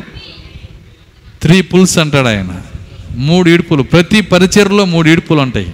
యేసుక్రీస్తు పరిచర్లో మూడు ఇడుపులు ఉన్నాయి. పౌలు గారి పరిచర్లో మూడు ఇడుపులు ఉన్నాయి. మన మన ప్రవక్త పరిచర్లో మూడు ఇడుపులు ఉన్నాయి. ప్రతి పరిచర్లో మూడు ఇడుపులు ఉంటాయి. ఈ రాత్రి మొదటి ఇడుపు సారీ సాయంకాలం మొదటి ఇడుపు అర్ధరాత్రి రెండవ ఇడుపు ఉదయము మూడో ఇడుపు మూడు ఇడుపులు ఉన్నాయి. మొదటి ఈడ్పు ఎప్పుడు కూడా అద్భుతాలతో జరిగింది. యేసుక్రీస్తు పరిచర్లో అద్భుతాలే మొదటి ఇడుపు స్వస్థతలు మొదటి ఇడుపు సాయంకాలమున మనిషి కుమారుడుగా దిగి వచ్చి యేసుక్రీస్తు దినాల్లో చేసిన అద్భుతాల కన్నా రెండు రెట్లు చేశాడు ఆయన. రెండింతలు చేశాడు ఆయన. అది మొదటి ఇడుపు సాయంకాలము ఏలియా ఏడవ దూత సాయంకాలం పనిచేసి మొదటి ఇడుపులో ఉన్నారు వాళ్ళు. మధ్య మరి అర్ధరాత్రి మనిషి కుమారుని పరిచర్య. వింటున్నారా? అర్ధరాత్రి ఎవరిదండి? మనిషి కుమారుని పరిచర్య. అది రెండో ఈడుపు. మూడో ఈడుపు ఏం జరుగుతుంది? మూడు ప్రాముఖ్యమైన కార్యాలని చెప్పాను నేను. తెల్లవారుజాము. ఈ తెల్లవారుజాములో ప్రాముఖ్యమైన కార్యం ఏంటంటే ఆయన దిగి వస్తున్నాడు మనం ఎత్తబడి వెళ్ళబోతా ఉన్నాం దేవుని స్తోత్రం. అలెలుయ్య మూడు ప్రాముఖ్యమైన కార్యాలు. మూడు ఈడ్పులై ఉన్నాయి. సాయంకాలము రాత్రి తర్వాత ఉదయము. చూడండి ఈ మూడిట్లో ఎన్ని అర్థాలు ఉన్నాయో చూడండి. ఈ మూడు పదాల మీద ఇంకో సంవత్సరం చూడవచ్చు మనం. అంత లోతైన కార్యాలు ఉన్నాయి అందులో. అయితే చూసే శక్తి మనకు ఉండాలి మీకు ఎప్పుడైతే అది భారం అనిపిస్తుందో నేను దాన్ని వెంటనే కాస్త నీళ్ళు పోస్తుంటా. అర్థం కాల? కొద్దిగా ఘాటు ఎక్కువైంది పాస్టర్ గారు అంటే కొద్దిగా కొద్దిగా దాన్ని ఫలితం చేసి మీకు ఇస్తుంటాను. ఎందుకంటే ఘాటు తట్టుకోలేని వాళ్ళు ఉంటారు. కానీ అది తాగే వాళ్ళకి నేను అలాగే ఇస్తుంటాను నేను. కొంతన్నా పోస్తూ ఉండాలి వాళ్ళ కోసం. దేవుని స్తోత్రం. అయితే అందరూ గనక ఈ వర్తమాన భాష అర్థం చేసుకునే స్థితికి వస్తే దేవుడు శరీర మార్పు విశ్వాసాన్ని ఇక్కడ కొమ్మరిస్తాడు. ఖచ్చితంగా వినేవాళ్ళు నా స్థితికి తీసుకెళ్తాడు దేవుడు. సో ఈ యొక్క రాత్రి ఈ సాయంకాలము సాయంకాలము ఈ రాత్రి మరి ఉదయము ఈ మూడు ప్రాముఖ్యమైన సమయాల్లో. మతైసు వార్త ఇరవై నాలుగులో ఈ మూడు పెట్టాడు ఆయన. ఒక అధ్యాయంలోనే పెట్టాడు. తెలుసా మీకు? మతైసు వార్త ఇరవై నాలుగులో ఈ మూడు కార్యాలు పెట్టాడు. ఒక సాయంకాలము ఒక రాత్రి ఒక ఉదయము. ఇవన్నీ ఉన్నాయా పాస్ గారి గారు యొక్క లేఖనాలు అంటే ఉన్నాయి. ప్రతి దానికి లేఖనం ఉంది. అనేక లేఖనాలు ఉన్నాయి. దేవునికి ఒక ఉదయం ఉంది దేవునికి ఒక అర్ధరాత్రి ఉంది దేవునికి ఒక సాయంకాలం ఉంది. ఇవి మన ఇరవై నాలుగు గంటల్లో ఉన్న కార్యాలు కాదు. ఇది కొంత స- ఒక సమయము కొన్ని సంవత్సరాల టైం పీరియడ్ ఇది. అప్పుడు దేవునికి ఉదయం అవుతుంది ఉదయం రాబోతుంది. ఇంకా రాలేదు ఉదయంలోకి వెళ్ళబోతున్నాం మనం. మనం సాయంకాల వర్తమానంలో లేము. నేను సాయంకాల వర్తమానం అని వచ్చినప్పుడు మనం ఎక్కడున్నామని చెబితే మనం సాయంకాలం అని చెప్పేవాడిని. తర్వాత చూస్తే ఇది సాయంకాలం కాదు. అర్ధరాత్రి మనిషి కుమారుడు వచ్చి నన్ను పిలిచి లేపాడు ఆయన. ఇది అర్ధరాత్రి. అర్ధరాత్రి వచ్చి కూడా మనకి ముప్పై సంవత్సరాలు అయిపోయింది. ఇది తెల్లవారుజాముకి వెళ్తుంది ఇది. ఉదయానికి వెళ్తుంది. తెల్లవారుజాము న్యాయము తీర్చే సమయము. దేవుని ఇంటి వద్ద తీర్పు మొదలయ్యే సమయము. దేవుని ఇంటికే న్యాయము తీర్చే సమయము. దేవుని సంగమునికి న్యాయము తీర్చే సమయము. కాబట్టి ఈరోజు మరి ఎక్కువగా మనం మౌనంగా ఉండాల్సిన సమయము. వింటున్నారా? మరి ఎక్కువగా మౌనంగా ఉండాల్సిన సమయం ఎందుకంటే న్యాయాధిపతి దగ్గరగా ఉన్నాడు గనక. న్యాయాధిపతి ముందు నువ్వు దోషిని కొట్టాల్సిన అవసరం లేదు. న్యాయాధిపతి కళ్ళతో చూస్తున్నాడు దోషిని. నువ్వు పోయి నేను కూడా రెండు దెబ్బలేసి వస్తా అంటే నిన్ను కూడా దోషం చేస్తాడు ఆయన. అర్థమైంది నేను చెప్పింది? చూడండి, కోర్టులో జడ్జి గారు ఉన్నారు. నిన్ను కొట్టినోడు నీ ముందు నుంచున్నాడు. వాడు వాడు కొట్టేటప్పుడు న్యాయాధిపతి చూశాడు నిన్ను. ఇద్దరిని చూశాడు. సరే మీ ఇద్దరు ఇక్కడ రండి అని నించోబెట్టాడు. నువ్వు కోపం తట్టుకోలేక నువ్వు వెళ్ళి నాలుగు దెబ్బలు కొట్టావు అనుకోండి. అసలు దోషి ఎవరవుతారు? నువ్వే అవుతావు. నువ్వు నిజంగా జ్ఞానం ఉంటే న్యాయాధిపతి చూస్తున్నాడనే విశ్వాసం నీకుంటే మౌనంగా ఉండాల్సిన సమయం ఇదే. నీకు న్యాయము జరిగే సమయం ఇది. నీకు న్యాయము జరిగే సమయము ఇదే. దానియల్కి న్యాయము జరిగిన స- సమయము తెల్లవారుజాము. యేసుక్రీస్తుకి న్యాయం జరిగిన సమయం కూడా తెల్లజారు తెల్లవారుజాము. అదేంది పాస్టర్ గారు? యేసుక్రీస్తుకి న్యాయము తెల్లవారుజామున జరిగిందా? అవును. ఇంకా పొద్దుండగానే. ఇంకొద్దిగా సమయంలో తెల్లవారుతుంది అనంగా. ఆ తెల్లవారు సమయంలో దేవుడు యేసుక్రీస్తుకి న్యాయం తీర్చాడు. నువ్వు నిర్దోషివి. నీలో ఉన్నది పవిత్రమైన ఆత్మ. నువ్వు మరణించాల్సిన అవసరం లేదు. నీ దేహంలోకి నువ్వు తిరిగి వెళ్ళని. యేసుని తిరిగి దేహంలోకి పంపించిన సమయము. ఆయన తిరిగి లేచి సమాధి బద్దలు చేసి రాయిని పొర్లించి ఆయన బయటికి వచ్చిన సమయము మధ్యాహ్నం కాదు. సాయంకాలం కాదు. రాత్రి కాదు. తెల్లవారుజాము. ఏసుకే తెల్లవారుజాము న్యాయం తీరిస్తే నీ సంగతి నా సంగతి ఏంటి? మీకు తెలుసా? సదోమ గోమర్ర మీద ఎప్పుడు అగ్ని కురిసిందో? ఎప్పుడండి? ఉదయమైనప్పుడు? ఎప్పుడు ఉదయమైందో అప్పుడే తీర్పుని చేశాడు ఆయన. మరి ఉదయం వస్తుంది అన్నప్పుడు భయం లేకుండా మనం దాంట్లోకి వెళ్ళిపోతున్నామా? జాగ్రత్తగా గమనించండి. ఉదయం ఉదయం అని చెబుతున్నప్పుడు ఖచ్చితంగా మన హృదయాలకి దేవుడు భయం నేర్పాలి ఆయన. ఏం జరుగుతుందో మనం ఎరిగి ఉండాలి. నీ జీవితానికి నువ్వు లెక్కప్ప చెప్పాలి. నీ మాటలకి నువ్వు లెక్కప్ప చెప్పాలి. ఎందుకంటే న్యాయాధిపతి వాగిట నిలబడి ఉన్నాడు ఆయన. నూట ఎనభై లేఖనాలు ఉన్నాయి. తెల్లవారుజామున ఏం జరిగిందో. అవన్నీ చెప్పటం నా వల్ల కాదు ఇప్పుడు. జాగ్రత్తగా గమనించండి. మీరు వెళ్ళి సెర్చ్ చేసుకోండి. తెల్లవారుజాము యొక్క ప్రాముఖ్యత ఈ భాష మనం నేర్చుకోవాలి. ఉదయం అంటే ఏంటి? రాత్రి అంటే ఏంటి? సాయంకాలం అంటే ఏంటి? ఉదయం కాదు రాత్రి కాదు అస్తమయ కాలమున వెలుతురు కలిగినని చెప్పిన దేవుడు ఇహోవాకు తెలియబడిన దినమని చెప్పిన దేవుడు ఒక మాట వాడు ఎందుకు వెళ్ళిపోతున్నాడు? దాన్ని వివరించాలి కదా. వివరిస్తుంటేనే అర్థం కావట్లా? ఖచ్చితంగా అది అర్థం కాదు. దానికి చెందిన వాళ్ళకి మాత్రమే అది అర్థమవుతుంది. ఎవరైతే దానికి చెంది ఉంటారో వాళ్ళకే అది అర్థమవుతుంది. ప్రాక్త కార్యాన్ని చెప్పాడు. ఏమన్నాడంటే కవులు మరి గొప్ప గొప్ప పండితులు గొప్ప గొప్ప మరి వరం కలిగిన వాళ్ళు. నేను చెప్పేది క్రైస్తవ వరం కాదు క్రైస్తవ పాటలు రాసేవాళ్ళు కాదు. లోకంలో కవులు వాళ్ళందరూ ఉంటారు. వాళ్ళు ఒక ఉద్రేకంతో రాస్తారంట ఇవన్నీ మీరు ఆయన చెప్పిన మాటలు మీరు ఇంటే అర్థమవుతుంది. ఒక్కోసారి ఆ ఉద్రేకం తట్టుకోలేక అంటే ప్రేరణ ఆత్మ ఇచ్చే ప్రేరణ గొప్ప గొప్ప పాటలు రాస్తారు గొప్ప గొప్ప మాటలు చెప్తారు. ఉద్రేకం తట్టుకోలేక సూసైడ్ చేసుకొని చచ్చిపోతారంట వాళ్ళు. అంటే ఒక ఉద్రేకం కింద వాళ్ళు ఉంటారు. వాళ్ళకు ఒక వరం పనిచేస్తుంది వాళ్ళ లోపల. మరి ఈ మాటలు చదివారు లేదో నాకు తెలియదు ప్రవక్త చెప్పిన మాటలు ఇవన్నీ. అయితే ఇక్కడ మీరు చూసినప్పుడు ఈ యొక్క గొప్ప గొప్ప చిత్రాలు మరి సినిమాలు రైటర్లు వీళ్ళు కూడా అట్లాంటి ఉద్రేకం కింద రాస్తారు. ఒక రైటర్ రాశాడు ఒక కథని దాన్ని సినిమాగా తీశారు. నేను దేవునిలోకి రాకముందు చూసాము దాన్ని. ఆ కథ వర్తమానంలోకి వచ్చినాక నాకు అర్థమైంది ఆ రైటర్ ఏం రాశాడని. ఏంటి ఆ కథ అంటే ఒక కుటుంబము మరి చిన్న పిల్లలుగా ఉన్నప్పుడు దాదాపుగా ఒక ఐదు ఆరు సంవత్సరాల పిల్లలుగా ఉన్నప్పుడు ఆ కుటుంబం ఏమైందంటే కొన్ని కష్టాల వలన విడిపోయిద్ది. అయితే ఆ కష్టాల వలన విడిపోయి ఒక ఆ పిల్ల ఆ పిల్లలు పెరిగి పెద్దవాళ్ళు అవుతారు. వాళ్ళ రూపాలు కనుక్కోవటానికి కూడా కష్టమైపోద్ది. కానీ వీళ్ళు ఏం చేస్తారంటే ఒకరోజు ఒక ఒక పాటను మాత్రం విడవకుండా వాళ్ళు గుర్తుపెట్టుకున్నారు. వింటున్నారా? ఎన్ని చిత్రాలు పోయినా ఎన్ని ఫోటోలు మారిపోయినా ఎన్ని రూపాయలు మారిపోయినా ఎన్ని పరిస్థితులు మారిపోయినా ఎక్కడున్నా ఏ స్థితిలో ఉన్నా పాట హృదయంలో ఉంది వాళ్ళకి ఒక పాట వాళ్ళ హృదయంలో ఉంది. ఇప్పుడు ఈ కుటుంబాన్ని ఏకం చేయటానికి సాయుధం సాధనం ఏంటంటే ఆ పాటే. ఈ కుటుంబం ఒకటవ్వాలంటే పాట వల్ల మాత్రమే అవుతారు. ఒక చోట ఒక పెద్ద కుమారుడు పాట పాడుతున్నాడు దాన్ని. అక్కడ రెండో కుమారుడు అక్కడ ఉంటాడు. ఉన్నప్పుడు ఈ పాట పాడుతుంటే వాడికి ఎక్కడో తగులుతూ ఉంటుంది. ఈ పాట సాధారణమైన పాట కాదు ఇది. ఇది నాలో ఉన్న పాట. ఇతనెట్ట ఎట్ట పాడుతున్నాడు? ఇది ఎవరికి తెలియదు కదా? వింటున్నారా?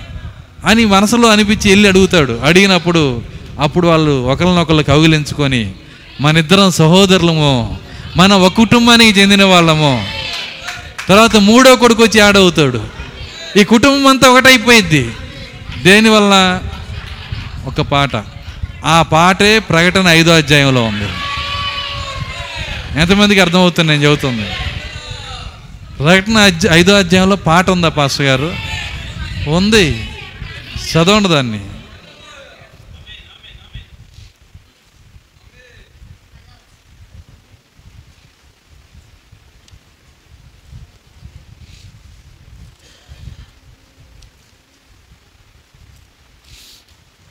ఐదు ఆరు నుంచి చదువుదాం మరియు సింహాసనమునకును ఆ. ఆ నాలుగు జీవులకును మరియు సింహాసనమునకును ఆ నాలుగు జీవులకును పెద్దలకును మధ్యను పెద్దలకు మధ్యను వధింపబడినట్లుండిన వధించబడినట్లుండిన గొర్రె పిల్ల నిలిచి ఉండట చూచి గొర్రె పిల్ల నిలిచి ఉండుట చూచితిని. ఆ గొర్రె పిల్లకు ఆ గొర్రె పిల్లకు ఏడు కొమ్ములను ఏడు కొమ్ములను ఏడు కన్నులు ఉండిను. ఏడు కన్నులు ఉండెను. ఆ కన్నులు ఆ కన్నులు భూమి అంతటికి పంపబడిన భూమి ఎందంతటికి పంపబడిన దేవుని ఏడు ఆత్మలు. దేవుని ఏడు ఆత్మలు ఆయన వచ్చి ఆయన వచ్చి సింహాసనమునందు సింహాసనమునందు ఆసీనుడై ఉండువాని కుడి చేతిలో నుండి ఆసీనుడై ఉండువాని కుడి చేత నుండి ఆ గ్రంథమును తీసుకొనిను. ఆ ఆ యొక్క గ్రంథమును గ్రంథమును తీసుకొనెను. ఆయన దానిని తీసుకొని తీసుకొనినప్పుడు ఆయన ఆ గ్రంథమును తీసుకొనినప్పుడు ఆ నాలుగు జీవులను ఆయన ముద్దర్ల ప్రత్యక్షత సంఘానికి చెప్పటం మొదలుపెట్టినప్పుడు ఆయన ముద్దర్లను తెరిచినప్పుడు అప్పుడు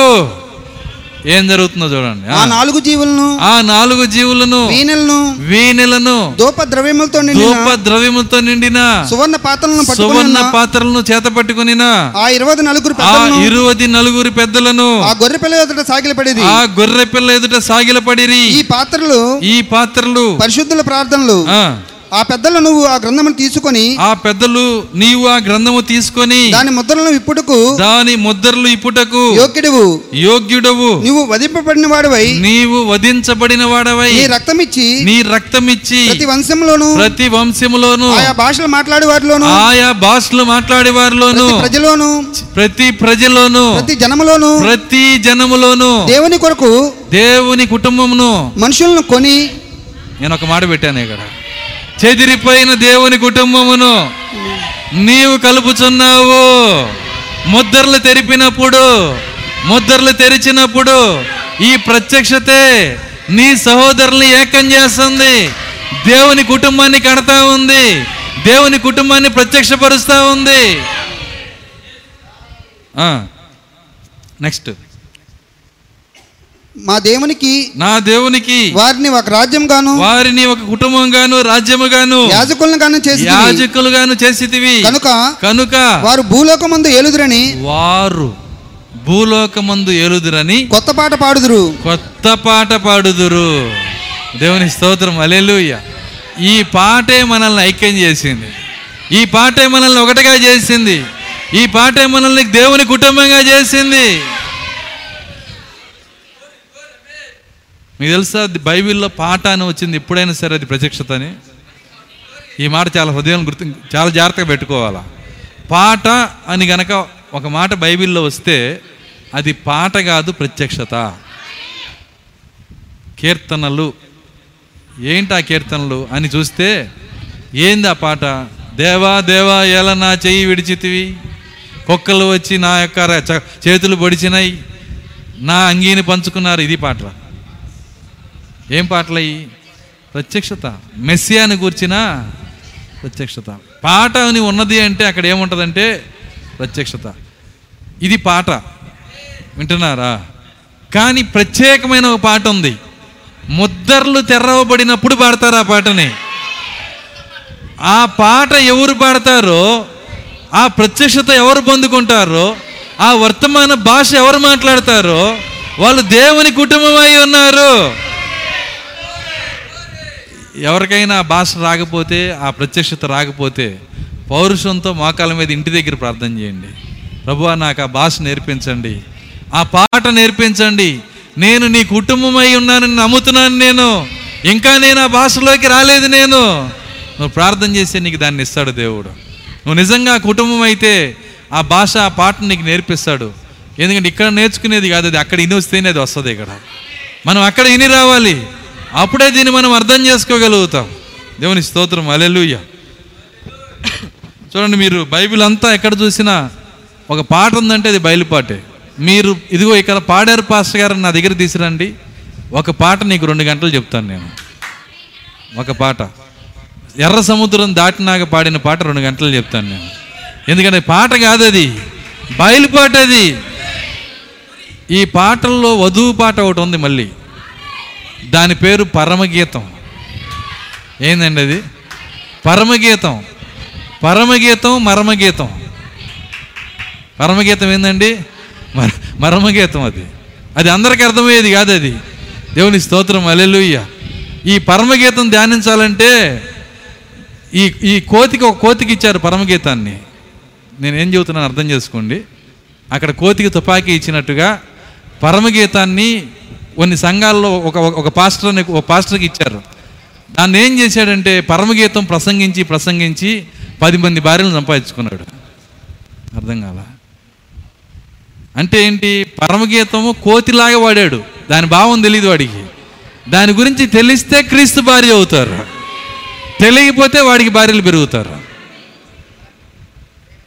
జరిగింది నేను చెప్తున్నాను అసలు ఏందండి పరమగీతంలో ఆ మాటలు ఏంటి? ఆ యొక్క భావం ఏంటి?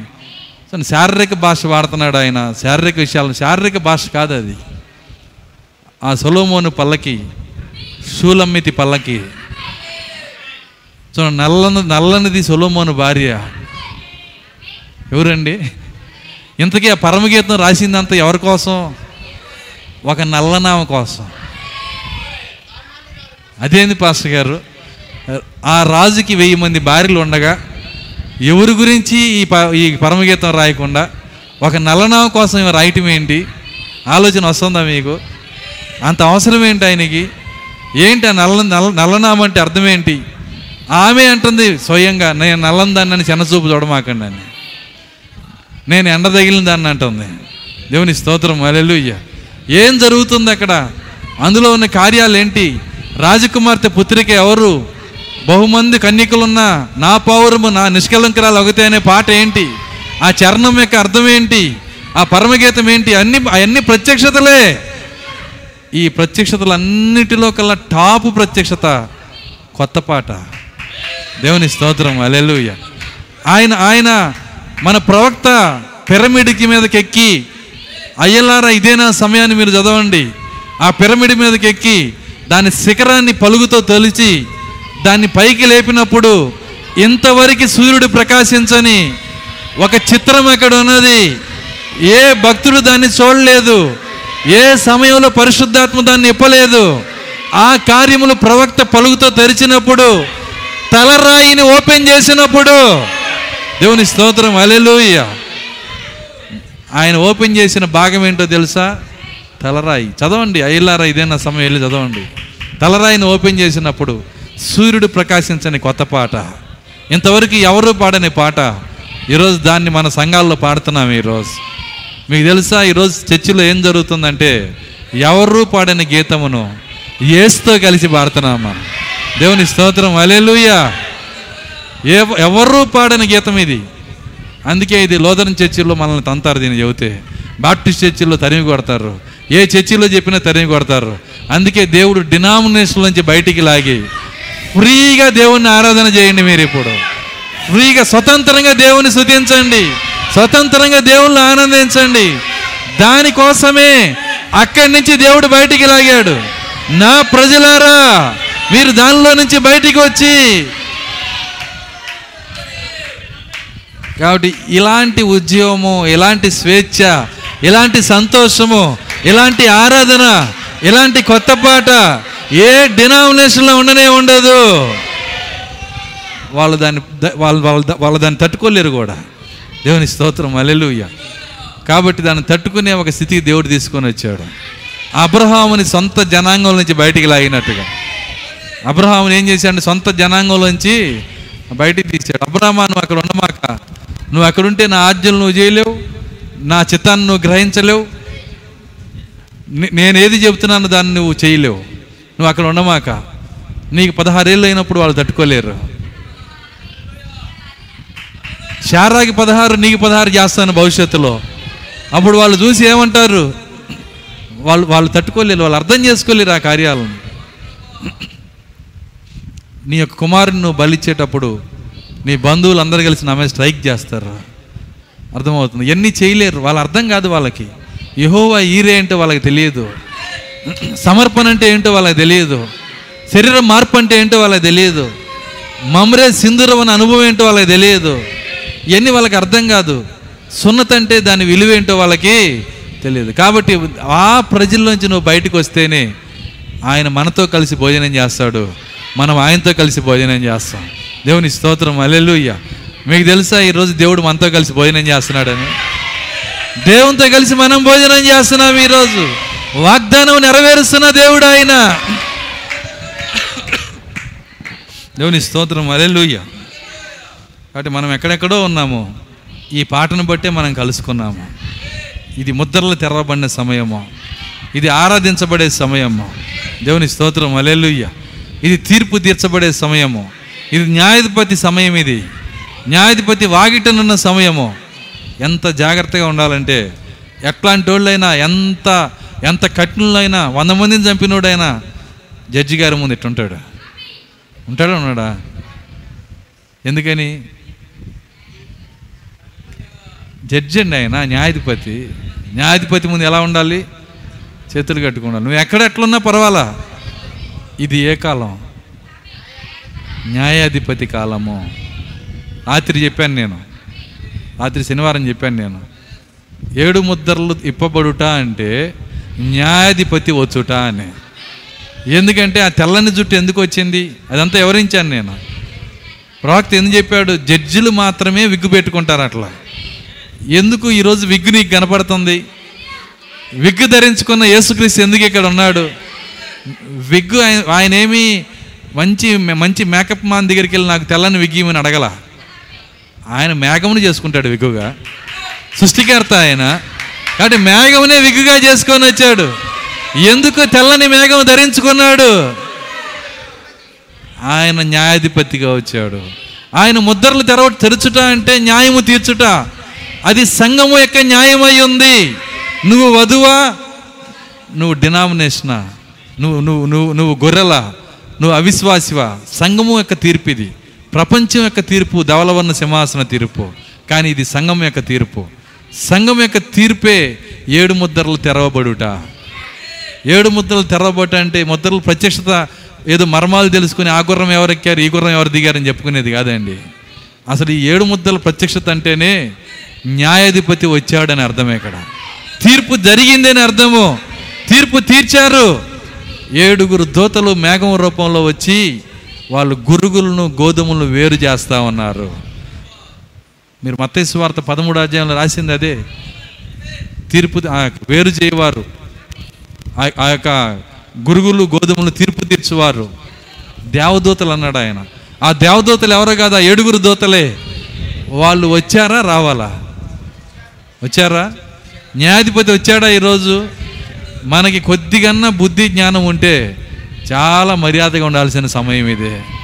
కొద్దిగన్నా సరే ఒక వెయ్యి వంద మందిని చంపినోడు కూడా చేతులు కట్టుకొని ఉండే సమయం. మనం బోన్లో ఉండి దేవుని ముందు నిలబడి దేవుని యొక్క న్యాయవంతుడనే తీర్పు పొందుకునే సమయం ఇదే. దేవుడు నీ వైపు ఏలు చూపించి నీవు నిర్దోషం అని చెప్పే సమయం ఇదే. ఎప్పుడు చెబుతాడు పాస్టర్ గారు? అదో ప్రశ్న మళ్ళా. ఎప్పుడండి నిర్దోషం అని చెప్పేది? ఆయన నోటితో చెప్పడు క్రియతో చెబుతాడు. ఏంటో తెలుసా క్రియ? దాని పేరే శరీర మార్పు.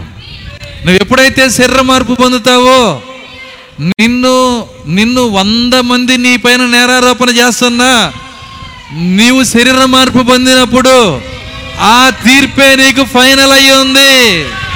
దేవుని స్తోత్రం అలెలుయ్య ప్రపంచమంతా ఈ వ్యక్తి మంచోడు కాదని చెప్పిన దాంతో ఏ పని లేదు.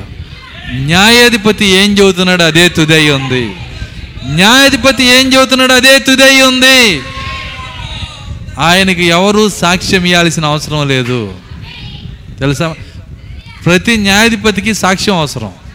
ఈ భూమి మీద సుప్రీంకోర్టు జడ్జికి కూడా ఏం కావాలి? సాక్ష్యం. దేవునికి సాక్షి అవసరం లేదు. సాక్ష్యం ఇవ్వాల్సిన అవసరం. ఆయనకి సాక్ష్యం ఇవ్వాల్సిన అవసరంలా ఆయన సమస్తం ఎరిగిన న్యాయాధిపతి. సమస్తము గ్రహించగల న్యాయాధిపతి. సుప్రీం జడ్జి ఆయన కాబట్టి వంద మంది నీ పైన నేరారోపణ చేస్తున్నా నువ్వు కుంగిపోవాల్సిన అవసరం లేదు. ఎందుకంటే అతి త్వరలో శరీర మార్పు పొంది దేవుడు తన ఏలు చూపించి నీ వైపు చూపించి నువ్వు నీతిమంతుడు అని చెప్పినప్పుడు న్యాయము తీర్చినప్పుడు శరీర మార్పుతో సంతోషంతో వెళ్ళిపోయే రోజు రాబోతుంది. అల్లెలూయా మరి నేను వెళ్తాను. నన్ను నీతి నీతిమంతుడిగా దేవుడు తీర్చాడు. మరి నన్ను అందరూ నా మీద నేరారోపణ చేసిన వంద మంది సంగతి ఏంటి? కొంతమందికి డౌట్ వస్తుంది. వాళ్ళ సంగతి ఏంటి? వాళ్ళ సంగతి ఏంటి అని డౌట్ వస్తే అసలు నువ్వు వెళ్ళనే వెళ్ళవు అర్థమవుతుందా? అంటే వాళ్ళు నేను వెళ్తాను వీళ్ళు మాడాలి పురుగులు మాడినట్టు మాడిపోవాలి. అట్ట కనుక నువ్వు ఉంటే నువ్వు వెళ్ళనే వెళ్ళవండి అది కాదు నిజమైనటువంటి మనస్సు. వాళ్ళకి పడే శిక్ష దేవుడు చూసుకుంటాడు. నీకు అనవసరం. నీ ఆశ ఎలా ఉండాలంటే వాళ్ళు కూడా మారి నా దగ్గరికి వస్తే బాగుండు.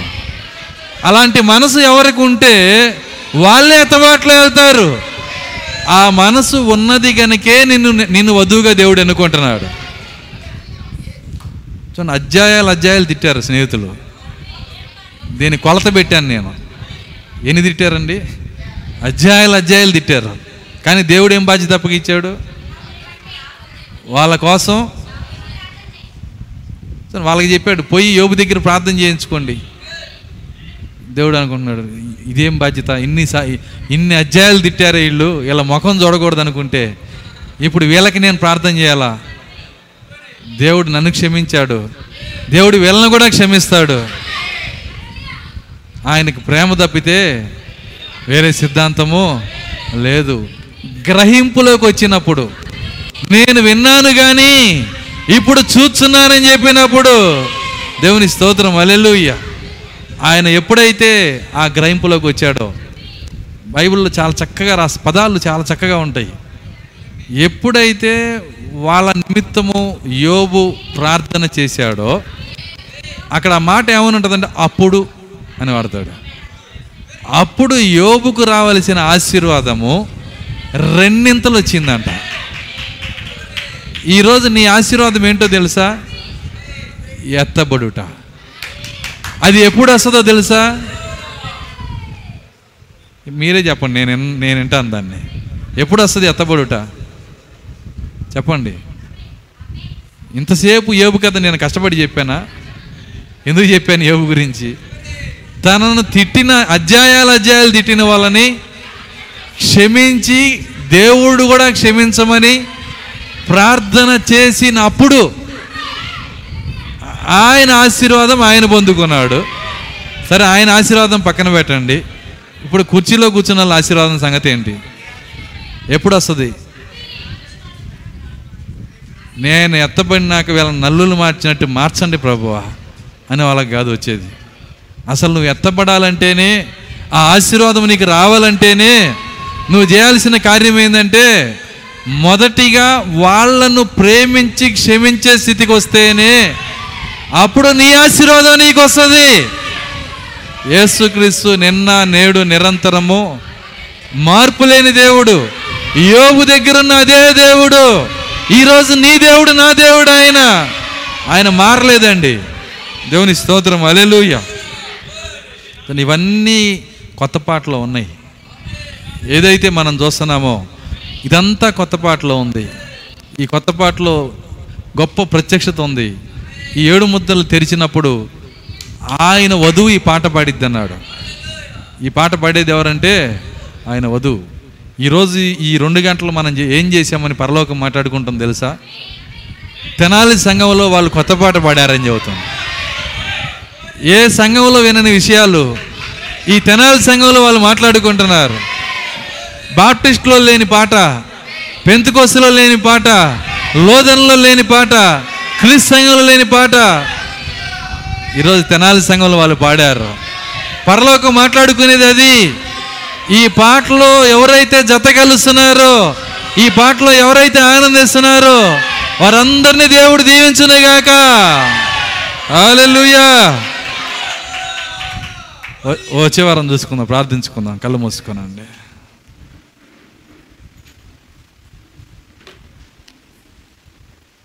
ప్రార్థించుకుందాం కొద్ది నిమిషాల్లో. స్తోత్రములు స్తోత్రములు స్తోత్రములు స్తోత్రములు ప్రభువా. కృపగల తండ్రి నీ స్తోత్రాలు చెల్లిస్తున్నాం. ఈ మధ్యాహ్నము ప్రభువా మాతో మీరు మాట్లాడిన కార్యాలను బట్టి వందనాలు చెల్లిస్తున్నాం. న్యాయాధిపతి ఇక్కడ ఉన్నాడని మేము నేర్చుకున్నాం. మా నోట కొత్త పాట పెట్టినందుకు నీకు స్తోత్రాలు చెల్లిస్తున్నాం. ఓ మాతో కలిసి మీరు భోజనం చేస్తున్నందుకు శృతులు చెల్లిస్తున్నాం. తండ్రి ప్రతి మాటను బట్టి మీకు వందనాలు. తండ్రి మూడు ఇడుపులు మా జీవితాల్లో పెట్టిన దేవుడవు. సాయంకాలం ఇక్కడే ఉన్నది నాయన. అర్ధరాత్రి ఇక్కడే ఉన్నది ప్రభువ. తెల్లవారుజాము రాబోతున్నది నాయన. ఓ దాన్ని చూసే శక్తి మాకు దయచేయండి. ఈ వధువు భాషను అందరూ నేర్చుకునే శక్తి దయచేయండి. వారి ధోనిని లోతుకి నడిపించండి ప్రభువా. ప్రతి హృదయానికి గ్రహింపును దయచేయండి. దేవా కనికరించండి నాయన. కృప చూపించండి ప్రభువా. దేవానికి స్తోత్రాలు. నీ లేఖనం ఇక్కడ నెరవేరుస్తున్నందుకు వందనాలు.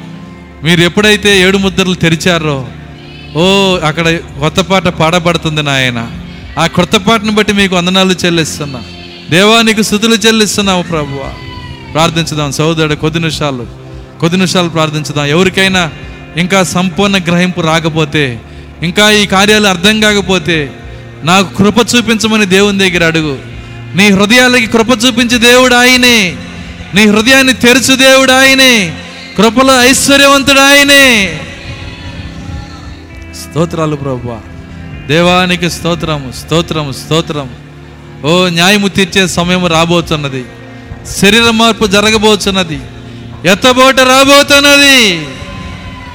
ఆయన శరీరధారిగా బలిపీఠం మీద నుంచి బలి లెగవలే లెగవబోతున్నది. ఓ ఆ కరుణ కరుణ కటాక్షము కలిగించే బలి.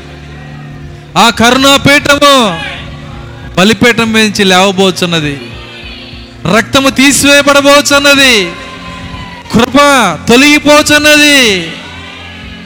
ఓ నీ ఆత్మలకి ఇది చివరి సమయం అయి ఉండొచ్చు. ప్రభు మా ఆత్మల కృప చూపించండి నాయన.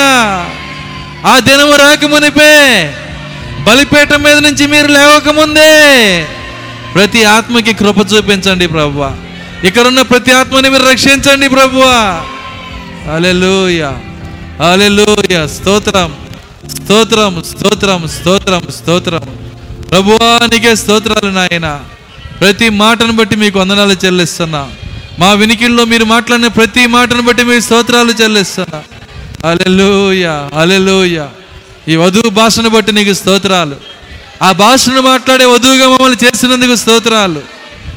ఓ మాకు లేఖనాలు తెరుస్తున్నందుకు స్తోత్రాలు.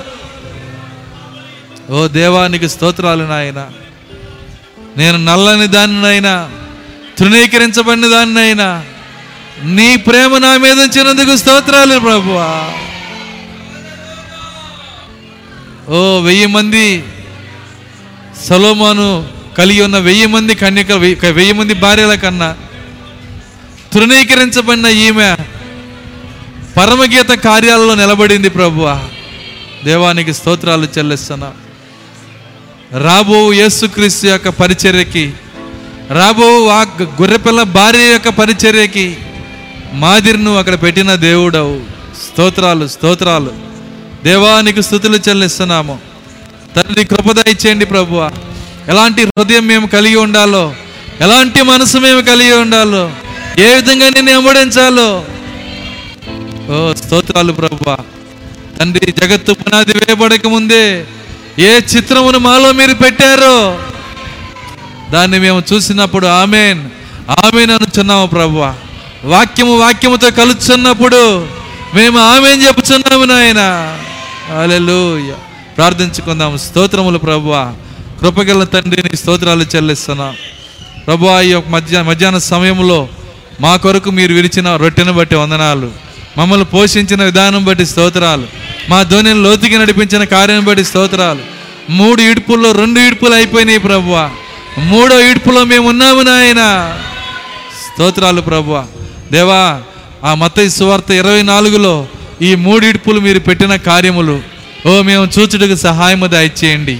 ఏ విధంగా లేఖనములో మీరు దాచి ఉంచారో ఒక మాటను పలికి విడిచిపెట్టినప్పుడు నీ వధువు పైన విశ్వాసం ఉంచారో ఆమె దీన్ని గ్రహించగలుగుతుందని. స్తోత్రాలు ప్రభు. ఆ విశ్వాసమును మా జీవితాల్లో నిలబెట్టుచున్నందుకు మీకు వందనాలు చెల్లిస్తాను దేవా కనికరించండి నాయన. విన్న ప్రతి మాట మా వినికిల్లో దీవించండి ప్రభువ. తండ్రి కూడా వచ్చిన ప్రతి బిడ్డను మీరు దీవించండి. ఆశీర్వదించండి. వారి హృదయాలను నాయన మందసంగా మార్చండి ప్రభువ. కర్ణాపేట హృదయంలోకి తీసుకొని రండి ప్రభువ. ప్రతి మాటను బట్టి సంతోషించే కృప మీరు అనుగ్రహించండి. ఓ ఓర్పుతో ఉండే కృప ఇచ్చేయండి న్యాయాధిపతి వాకిటున్నాడు. న్యాయము త్వరలో జరగబోతున్నది. తెల్లవారుబోతున్నదని మా విశ్వాసాల్లో ముద్రించుకుని కృప మాకు దయచేయమని. కూడి వచ్చిన ప్రతి బిడ్డను మీరు దీవించమని. ఇంకా సాయంకాల కుడికలు కూడా మీరు మాట్లాడమని. ఎస్ క్రీస్తునామలో ప్రార్థించి వేడుకొంచున్నాము తండ్రి. ఆమె ఆశీర్వాదంతో ముగించుకుందాం. మన ప్రభు అయిన యేసుక్రీస్తు వారి కృప ప్రేమ సమాధానము. ఆయన పాడిన ఆయన మనకిచ్చిన కొత్త పాట. ఇక్కడ కూడి ఉన్న వాక్య వధువుకు భూమి మీద ఆయన వాక్య వధువుకు సదాకాలంతో నడిపించునుగాక మేము అందరం దేవుని స్థుతించుదాం. హాలెలూయా హాలెలూయా హాలెలూయా అందరికి వందనాలు. God bless you all.